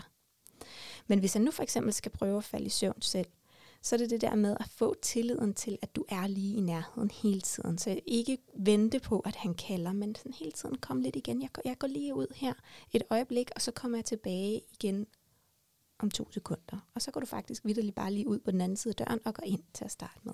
Og så kan der sådan gradvist igen gå længere og længere tid, men du kommer hele tiden tilbage og tjekker til ham, sådan så han ved, okay, men faren kommer ind og tjekker, jeg behøver ikke at kalde, jeg ved, han er lige i nærheden altid. Og så kan det netop være, at piktogrammerne er en rigtig god idé også for ham, sådan så I får visualiseret, hvad er det ligesom, der er planen. Og at man får sagt det højt, og man taler med sit barn om nogle af de her ting. Som sagt, så forstår de meget mere, end vi måske lige umiddelbart går og tænker. Så det, at de kan mærke, okay, men nu er det det her, jeg har taget en beslutning om, og dig og din hustru er på samme front og samme side omkring, hvad er det, der skal ske omkring putning, så har I både en, kan man sige, et putteritual, som I gennemfører hver aften, som er det samme hver evig eneste dag.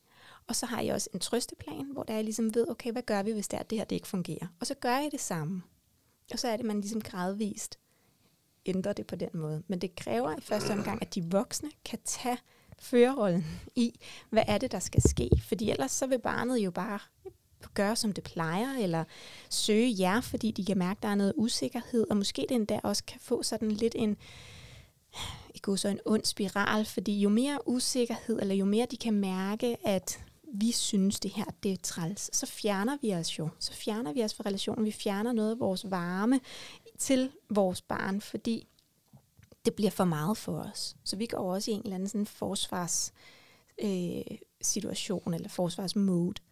Og det gør, at de faktisk vil søge os endnu mere. Barnet vil ruske endnu mere i os, og blive endnu mere, igen i godsøjne, irriterende, jo mere vi fjerner os fra dem, fordi de har brug for, at de har kontakten til os. De har brug for den forbindelse, for at de kan overleve i sidste ende. Så det er det instinkt, der ligesom træder i kraft hos dem. Så, så det, det tydelige lederskab er klart vejen frem, særligt når det er, at vi ønsker at ændre noget som søvn for eksempel.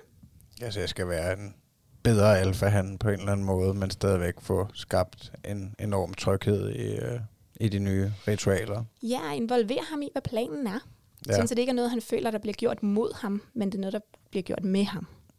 Ja, Jamen, det, og det har vi også snakket om før, det her med, at, at, man, at vi jo faktisk kan tale med dem og forberede dem på mere, end vi lige regner med. Altså, øhm, jeg havde et eksempel med for lang tid siden, øh, der, det er tilbage til jul, tror jeg, at øhm, vi skulle ud og covid-testes, og Thomas havde aldrig prøvet det før.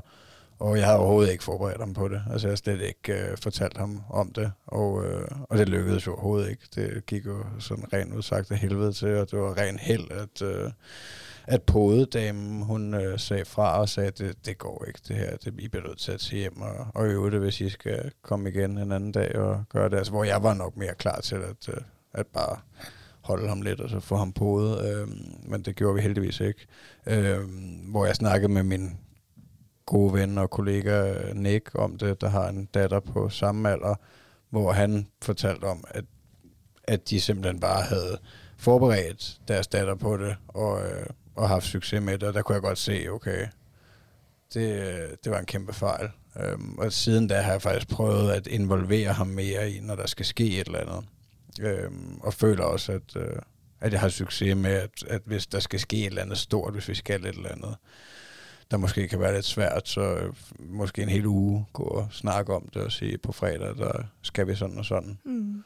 Jamen forberedelsen gør en kolossal forskel i alle situationer, alle overgangssituationer, i alle nye situationer, hvor vi øh, egentlig ikke, altså, vi kommer nogle gange til at tage lidt for givet som voksne, hvad det er, der skal ske, fordi vi har oplevet det så mange gange før. Så vi tænker måske ikke, at det skulle være noget særligt, at de skal have børstet tænder, eller skal ud af døren, eller skal afleveres i vuggestue, eller hvad det nu måtte være. Men det, at barnet er forberedt, sådan helt trin for trin, ned i detaljer på, hvad er det, der skal ske. Jeg arbejder lidt med det, der hedder klar-modellen, som er, at vi har klar K, som er klar gør. Gør dig selv klar, sådan så du er fuldstændig forberedt på selv, hvad er det her, der skal foregå? Hvad er det, der skal ske i den her overgangssituation, sådan så du netop kan være rolig, og du kan have lederskabet og føretrøjen på, selvfølgelig. Og det skal jeg huske at understrege, hvis vores børn er kede af det, skal vi altid trøste dem. Uanset hvad. Så, alt, så, så den er ligesom altid gyldig. Det næste, det er L. Altså, I er klar. L, lad dit barn kende planen. Hvad er det ligesom, der skal til at ske? Jamen altså, klokken 8 skal vi afsted til vuggestue, eller på fredag, der skal du podes, og det betyder sådan og sådan. Altså, hvor det er, man for eksempel også kan øve det med, at, med rollespil, eller man kan gøre det på bamsen, at man kan øve, hvad det, der skal ske, eller man kan læse en bog om det, eller bare tale om det. A, det afklarer detaljerne. Altså helt ned i, vi går ind af lågen, efter vi er kommet ind på den anden side af lågen, så går vi hen til håndvasken, hvor vi vasker dine hænder. Så siger jeg godmorgen til pædagogen, og siger, har du sovet godt? et eller andet, hvad det nu måtte være. Har du haft en god dag? Hvad det nu måtte være. Sådan så, at vi lige sådan trin for trin forført vores børn igennem. Hvad betyder det? Det her det er en vatpind, hvis det nu var det der tilfælde med øh, coronatesten.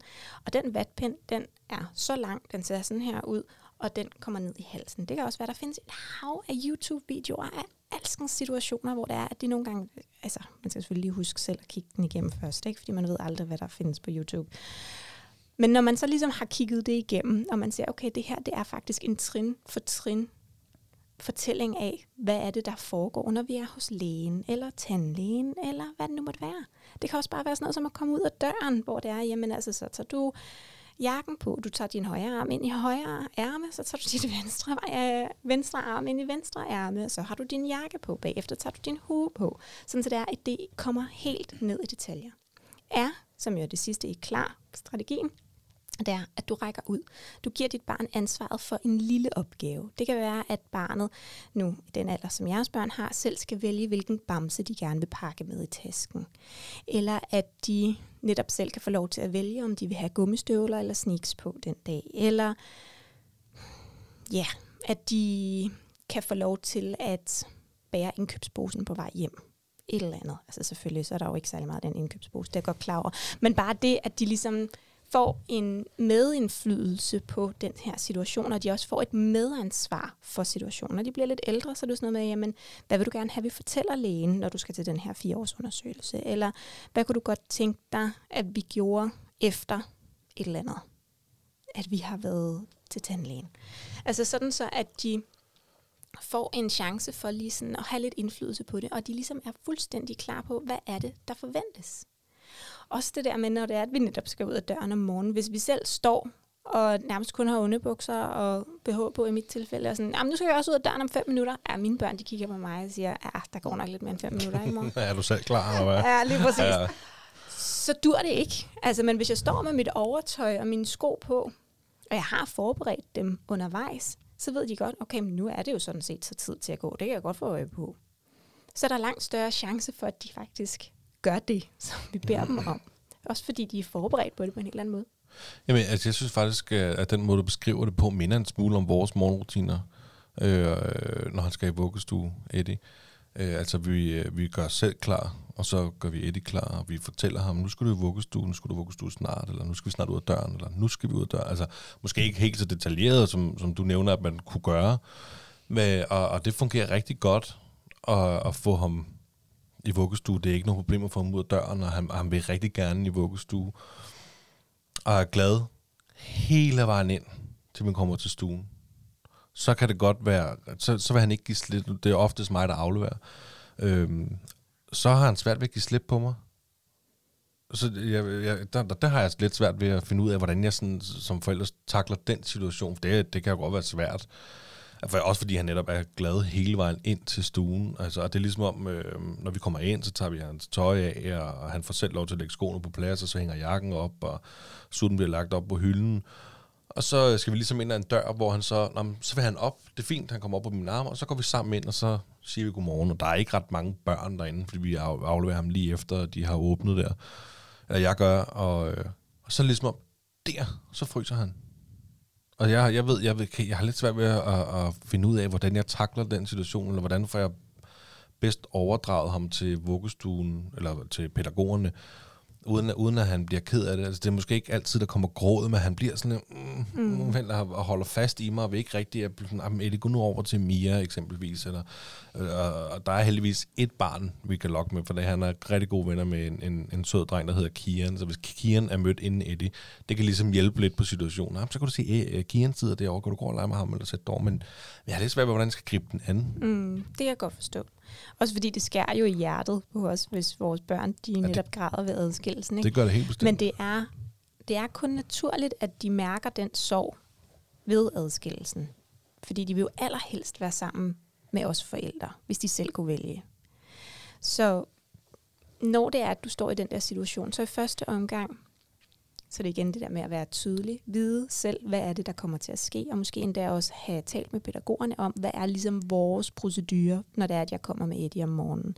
Sådan så det er, I som voksne også lidt på samme hold i forhold til, hvad der skal ske. Og så være tydelig og sige, jeg kan se, at du synes, det er rigtig træls at blive afleveret her til morgen. Du vil allerhelst bare gerne være sammen med mig. Så ser han, okay, far, han forstår mig godt. Han kan godt se det her, det er svært for mig. Det skal jeg sige til ham? Ja. Ja, okay. Ja, fordi det er Inden, enormt. eller når jeg er der? Eller, altså, Når du ser det er Ja, når, svært. jeg, ja, når det er Ja. svært, så siger jeg, ja, okay. Jeg kan ja. se, at du har det rigtig svært i dag, og du allerhelst vil være sammen med mig. Det kan jeg godt forstå. Vi hygger os også bare så godt sammen.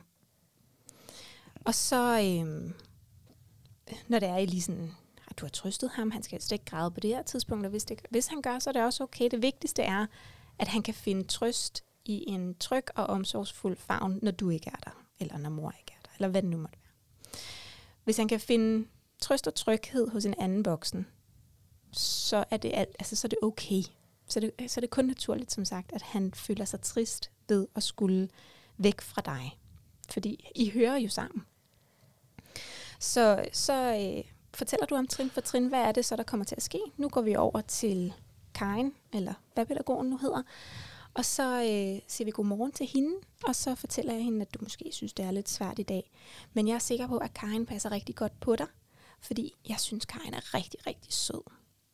Og så går I jo så over til Karin og siger, nu går vi herover, og så siger du, nu giver jeg dig til Karin, og så kysser jeg dig farvel, og så ses vi, når du har sovet lur, eller hvornår det nu er, at han så nu engang bliver hentet.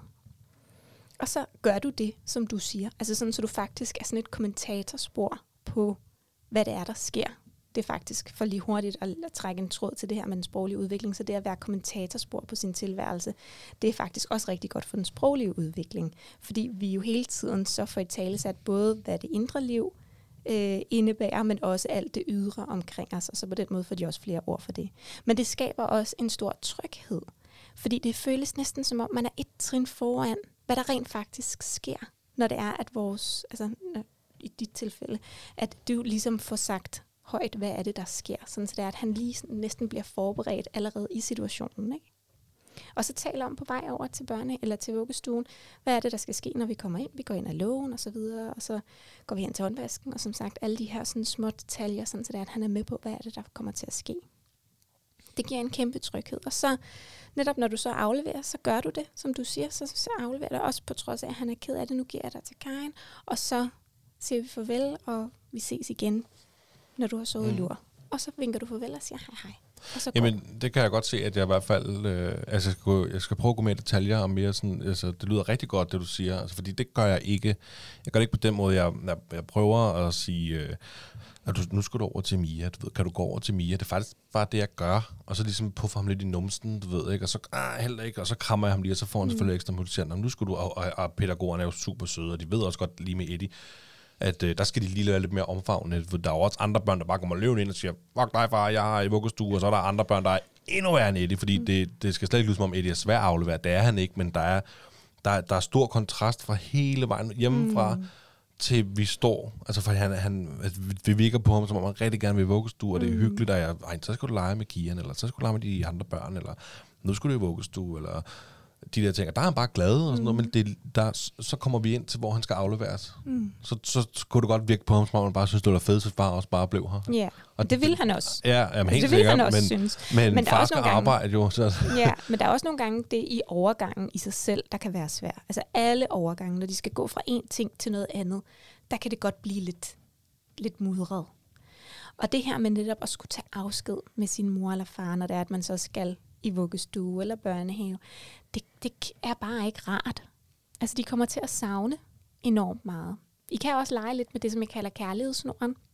Jeg ved ikke, om du har set den på Instagram også.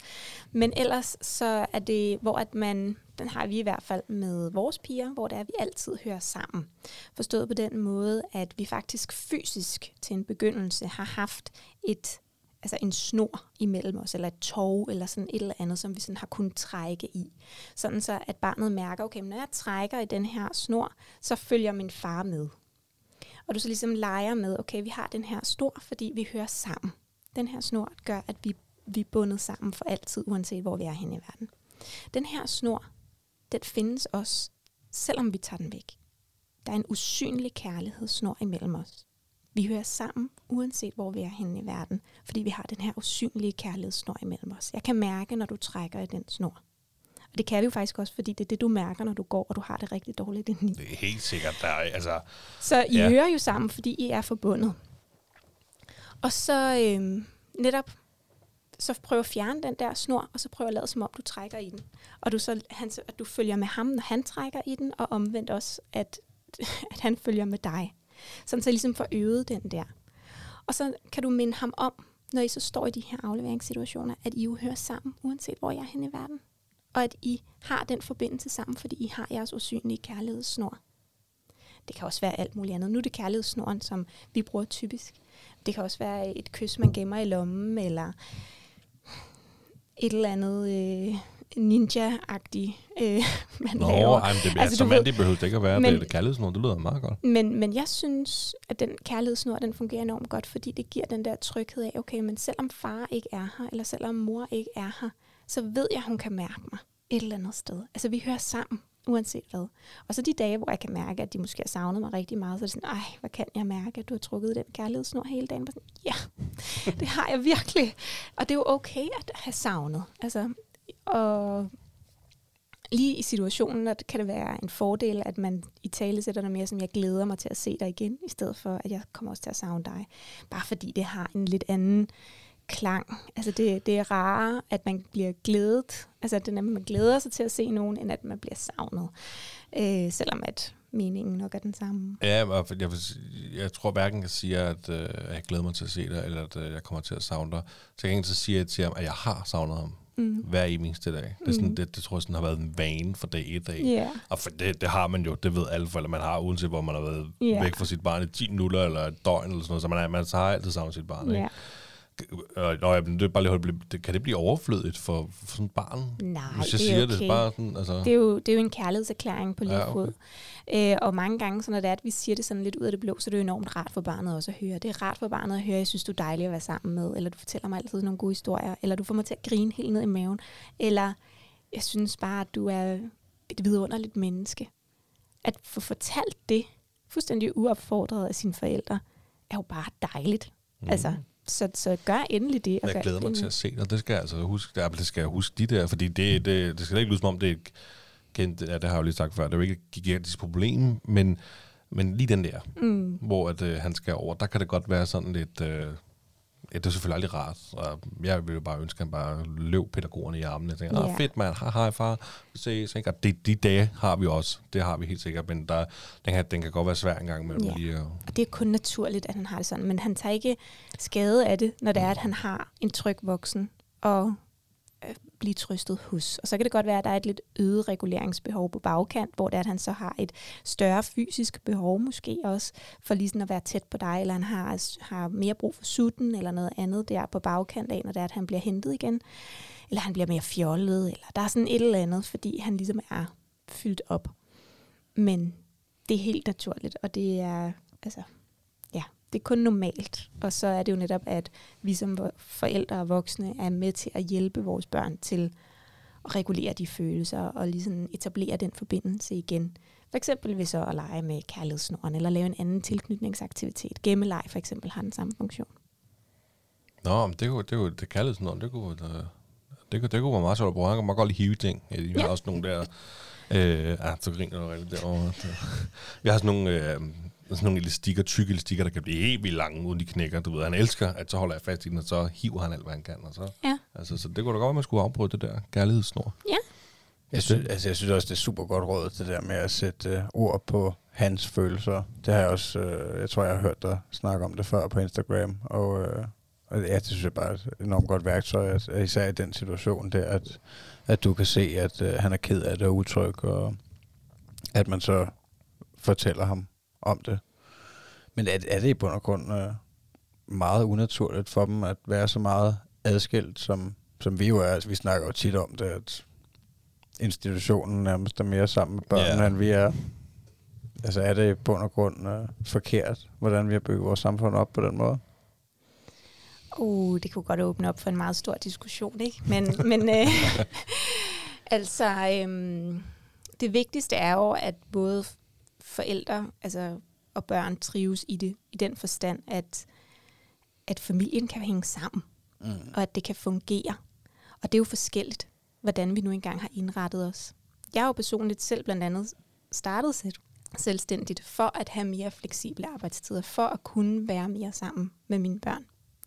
Fordi altså sådan teoretisk set, så vil børnene i hvert fald helst være sammen med os, hvis de kunne. Øhm, måske endda altså helt op til i hvert fald treårsalderen, og måske også mere end det. Øh, men nu er det jo så nu ikke engang sådan, vores samfund er indrettet. Og der er jo mange af os, som skal afsted på arbejde. Og altså, min egen mand arbejder også fra 9 til 5. Så altså, det er jo, det er jo præmissen Ja, mange vi gange. indretter os og gør det så godt vi kan. Men, men det giver også, altså det giver mega god mening, det du siger med, at du er selvstændig og har mere tid, at så kan du også, altså du er også nemmere ved, at hvis du føler, at en af pigerne har en svær periode, så at tage en dag, hvor hun ikke skal i institution. Mm-hmm. Ja. Ja, lige i øjeblikket, der er... øh, Nu kan det godt ske, det føles som om, det er mig, der sidder og pusser min glorie, kan jeg godt mærke. Men, men Nova, hun er jo kun afsted, fordi hun lige har startet i SFO. Så hun er afsted fra klokken halv ni til klokken to.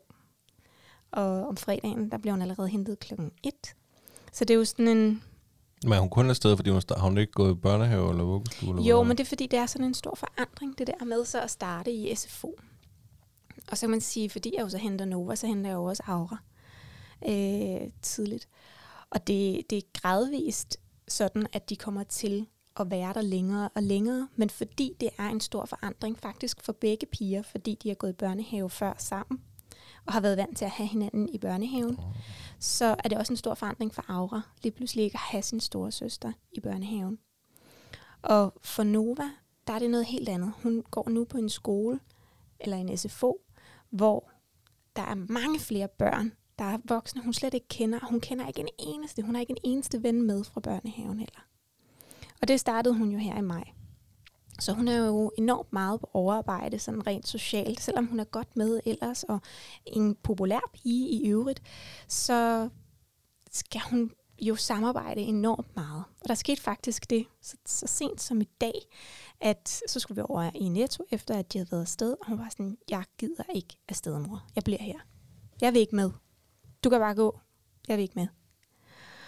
Og sådan, jeg vil rigtig gerne have dig med, skattepige. Jeg kan ligesom ikke gå i næse uden dig, vel? altså, og så står man der med alle sine talenter, og fordi jeg, jeg kan ikke tvinge hende sted. Altså, hun vil ingen sted. Hvor hun jo selv faktisk får sat ord på og siger, jeg føler bare, der er nogen, der skal bestemme over mig hele dagen. I voksne, I har regler hele tiden, som jeg skal indordne mig efter, og det gider jeg bare ikke mere. Så nu gider jeg ikke afsted sammen med dig.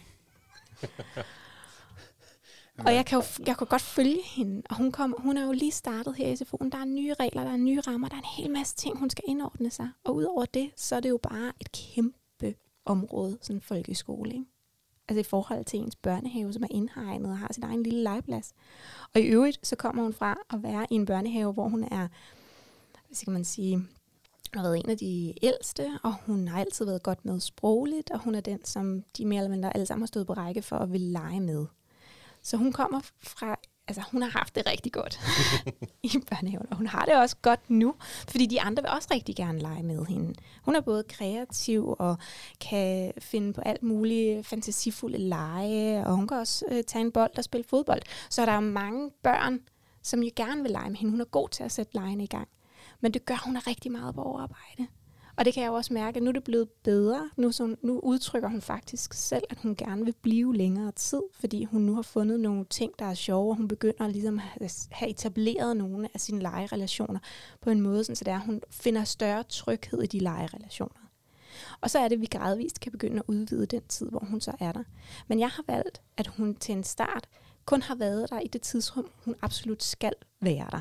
Sådan så, at hun kan komme hjem i trygt farvand og lige sådan få styr på sit indre. Og øh, kunne regulere og flippe, hvis det er det, hun har haft brug for, og netop stå der på sin ret og sige, jeg rykker mig ikke ud af flækken, mor. altså, og jeg kan godt se, hvad der er, der foregår. Og nu kan man sige, hun er jo også mit barn, så det der med sådan at få et tale sat. Jeg føler også bare, det er fordi, alle bestemmer over mig. Og jeg også siger, men ved du hvad, jeg kan godt se, at det er smadret træls at blive bestemt over en hel dag. Det vil jeg også selv synes var så irriterende. Det forstår jeg godt. Og så lige være stille et øjeblik. Og afvent, hvordan reagerer hun på den der. Okay, min mor hun forstod faktisk godt, hvad det var, jeg følte, og hvad det var, at jeg mente. Hun har selv haft det på samme måde. Så siger jeg også til hende, at fordi vi har sådan noget, der hedder børnebestemmerdag en gang imellem, siger jeg, jeg tror faktisk, det er alt for lang tid siden, vi har haft en børnebestemmerdag. Så det synes jeg, vi skal kigge i kalenderen og finde, fordi jeg kan mærke på dig, at du har brug for, at du får lov til at bestemme noget mere, og jeg vil gerne give dig lov til at prøve at bestemme noget mere. Så nu synes jeg, vi skal få den børnebestemmerdag i kalenderen, og så kan du bestemme, om vi skal have, hvad var det, jeg sagde, gulerødder eller agurk ned i vognen først, eller du kan få lov til at bestemme én ting over i slikafdelingen, som vi tager med i dag. Og så havde hun lige sådan lidt medindflydelse, og så hun sådan lige, hun skulle sådan lige sunde sig lidt, og så hun bare sådan, okay, så tager jeg i hvert fald heller ikke jakke på. Det er også i orden. og så kom hun med, ikke? Altså det lykkedes, I kom i Netto. Ja, ja, vi kom i Netto. Ja. Men det kræver noget, altså det kræver jo noget overskud også, og noget, altså det, at man, hun både har mulighed for at sige højt, hvad, hvad er det, der ligger bag det, at hun ikke vil følge med, og at hun ved, at jeg respekterer, at det er okay, at hun har det sådan. Det er okay, at du ikke vil følge med. Jeg kan godt se, hvor super træls det er så bliver det trygt. Og det er faktisk også det, der foregår, for igen at trække tråde til det i afleveringssituationen. Det bliver enormt trygt, når man får den der sådan, nå, far forstår mig. Han ved godt, hvad det er, der er på færre. Fordi vi kan nogle gange komme til så at fokusere så meget på situationen af, hvad der skal ske. Sådan, kom nu, nu skal du også over til Mia. Eller, du skal med, jeg kan ikke gå uden dig over i Netto. Altså selvom det er den følelse, jeg sidder med, så er det jo slet ikke det, der er på færre, fordi hele situationen er et symptom på noget andet. Så det er jo en kunst at finde ud af, hvad er det, der ligger under den her reaktion, som møder mig lige nu. Jamen, den der, for, jeg forstår dig godt, den kan jeg så godt lide. Den der, den, den skal jeg til at bruge noget mere. Men det kræver man jo rent faktisk altså gør det. Ja, ja, ja. ja altså, fordi ellers, så, bliver, ellers så kan du... man jo godt gå hen og blive øh, lidt hul på en eller anden måde. Jo, jo, ikke? Så det, det, klar, at man men... sådan kan sætte ord på, jeg kan se, det er super frustrerende for dig, eller jeg kan se, at du har brug for, at du får lov til at bestemme noget mere, eller jeg kan se, at du allerhelst vil have, at vi blev sammen her til morgen. Så er det sådan, åh, så bliver det sådan helt lettet, fordi når jeg er okay, de ser mig, de ser, hvordan jeg har Ja, men, men det er også det, jeg tænker der, når, jeg, når vi snakker om det her, altså jeg, om morgenen der. Jeg forstår godt, du gør sammen med far. Jeg forstår godt det der. Så det tænker jeg, det skal jeg da prøve. Mm. Altså, det er klart. Ja, jeg tænker også, det er et super godt værktøj, og øh, altså, at det virker som om, at, øh, at der er meget bedre odds for, at øh, det bliver en god tur i Netto, i stedet for, at, øh, at du bare havde sagt, øh, Det skal hvad du. der er på Her er det, din at det er mor, der bestemmer, ikke? Ja. Det var det, vi fik og, at vide jo. Og rev hende ind børn. igennem Netto, og øh, hun havde skrevet hele vejen igennem. Det, Ja, eller i den modsatte grøft sagt, okay, så bliver vi bare hjemme. ja. Altså det ville jo være den modsatte grøft, hvor man sådan, den konflikt, den gider jeg ikke. Og, men, nu, men nu var det jo det, vi skulle. Det var det, jeg havde besluttet mig for, at vi skulle. Så det er jo sådan, ja, barnet vil, og det vil alle mennesker, kun råbe højere og reagere mere, jo mindre det føler sig forstået. Ja. Altså, så, så når, det, når det først lige sådan bliver mødt i, hvordan det har det, hvordan, ja, hvad de tænker, hvad de føler. Og nogle gange så ved vi det måske ikke, og så er det sådan, jeg, jeg vil virkelig gerne forstå, hvad det er, der sker lige nu, men jeg kan mærke, at jeg synes, det er svært at finde ud af, hvad det er, der foregår. Altså det, at vi sådan får sagt højt, ej, det, det, jeg vil virkelig gerne. Altså, så, så jeg prøver med, hvad jeg kan, og sådan lige prøve at, at tjekke lidt, om det, man så får sagt, rent faktisk også stemmer overens, sådan, så det heller ikke bare bliver lov. Sådan, jeg kan se, at du er enormt frustreret lige nu. Sådan, jeg er ikke frustreret. Jeg kan se, du er rigtig glad. Men, Ja. altså, prøv at komme op. Altså, Det vil jo selvfølgelig ikke gøre det nemmere. nej, det er klart. Nej. Nå, det er da nogle fede værktøjer. Ja, det, jeg skulle lige til at sige det samme. Øh, altså, ja, jeg vil da, altså efter at, øh, at jeg har stalket øh, din Instagram og øh, din øh, mors side, så vil jeg da på en eller anden måde ønske, at, øh, at jeg havde haft adgang, og det har jeg jo selvfølgelig også haft, fordi jeg har jo øh, haft adgang til internettet hele tiden, men, øh, men havde fundet ud af, at, øh, at der faktisk er nem tilgang til ekspertviden. Altså hvor at man kan sige, at, at en af grundene til, at vi startede den her podcast, det var jo også for at, at tale sammen om det at være forældre, og altså, jeg tror specielt mænd er ikke øh, altid rigtig gode til at øh, fortælle om tingene, men, øh, men altså, vi er jo begge to gået ud af 9. klasse, og det er meget, meget begrænset, hvad vi ved om børn i det hele taget, så jeg vil sige, man, jeg føler, man kan få utrolig meget gavn af at øh, følge dig på Instagram, Lena Adalbert, Jo, tak. og, øh, og gå ind og, øh, og tjekke din, øh, din hjemmeside ud, mor.dk, Yes. M-O-A-R. øhm, jeg prøvede i øvrigt også, nu snakke, fik vi jo slået fast tidligere, at øh, det også er for fædre, selvom det hedder mor. Det er det. Øhm, jeg prøvede jo at din øh, far, jeg tror den hed frustreret far, Ja, far, meditation. frustration. Ja. den anden dag, øhm, og det var også en succes, det kan jeg også øh, varmt anbefale til. Nu er, nu er jeg ikke specielt frustreret, øhm, og jeg har også prøvet at meditere lidt før. Jeg har godt nok ikke øh, rigtig prøvet nogen guided meditation på den måde. Jeg føler, at det var en succes, at jeg øh, kom til at slappe af, som jeg øh, går ud fra, at øh, er en af en af udfaldene, der gerne skulle komme ud af meditation, men jeg tænker, at øh, hvis jeg havde været rigtig frustreret, så ville jeg øh, bestemt også have fået stor gavn af den, så øh, kæmpe shout-out til, øh, til hele dit værk. Øh, jeg Tak. synes, du gør et rigtig fint stykke arbejde. Og øh, jeg er rigtig glad for, at du øh, kom ind og talte med os i dag, fordi at, øh, det er jo heller ikke nogen hemmelighed, at du kan jo godt se på Instagram, at øh, du har øh, 100 gange flere følgere end os, øh, så jeg er meget øh, beæret over, at, øh, at du godt vil tage dig tid til at øh, komme og snakke med os i dag. Jamen, selvfølgelig er det. Jamen virkelig, altså vi har jo også vi har jo historie. Jeg kan også se på tiden, at vi faktisk laver flere rekorder i dag, ikke? fordi at, øh, Jeg kan også Ud- se min vand skriver. Hvor blev du af? Jeg tænker også, at vi skal til at wrap it up. skal vi helt til. og, Jeg øh, tænker også, den øh, rigtig fine anbefaling, du kom med der, det er en rigtig god afslutning. Ja, tusind tak for det. Jamen, vi er virkelig glade for, øh, at, at du valgte at komme. Altså, at du ville komme.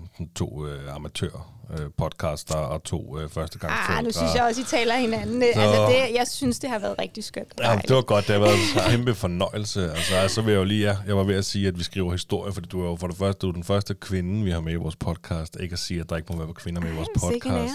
Jamen, det er, Der er Ja. flere på beding for at afsløre det, det. det er der, men du var altså den første, så her er den stolte farhistorie øh, skrevet af Lena Adelbert. Og så er vi, så, så er vi også oppe på øh, næsten to timer og 20 minutter. Det tror jeg altså også er rekord. Ja, Ja.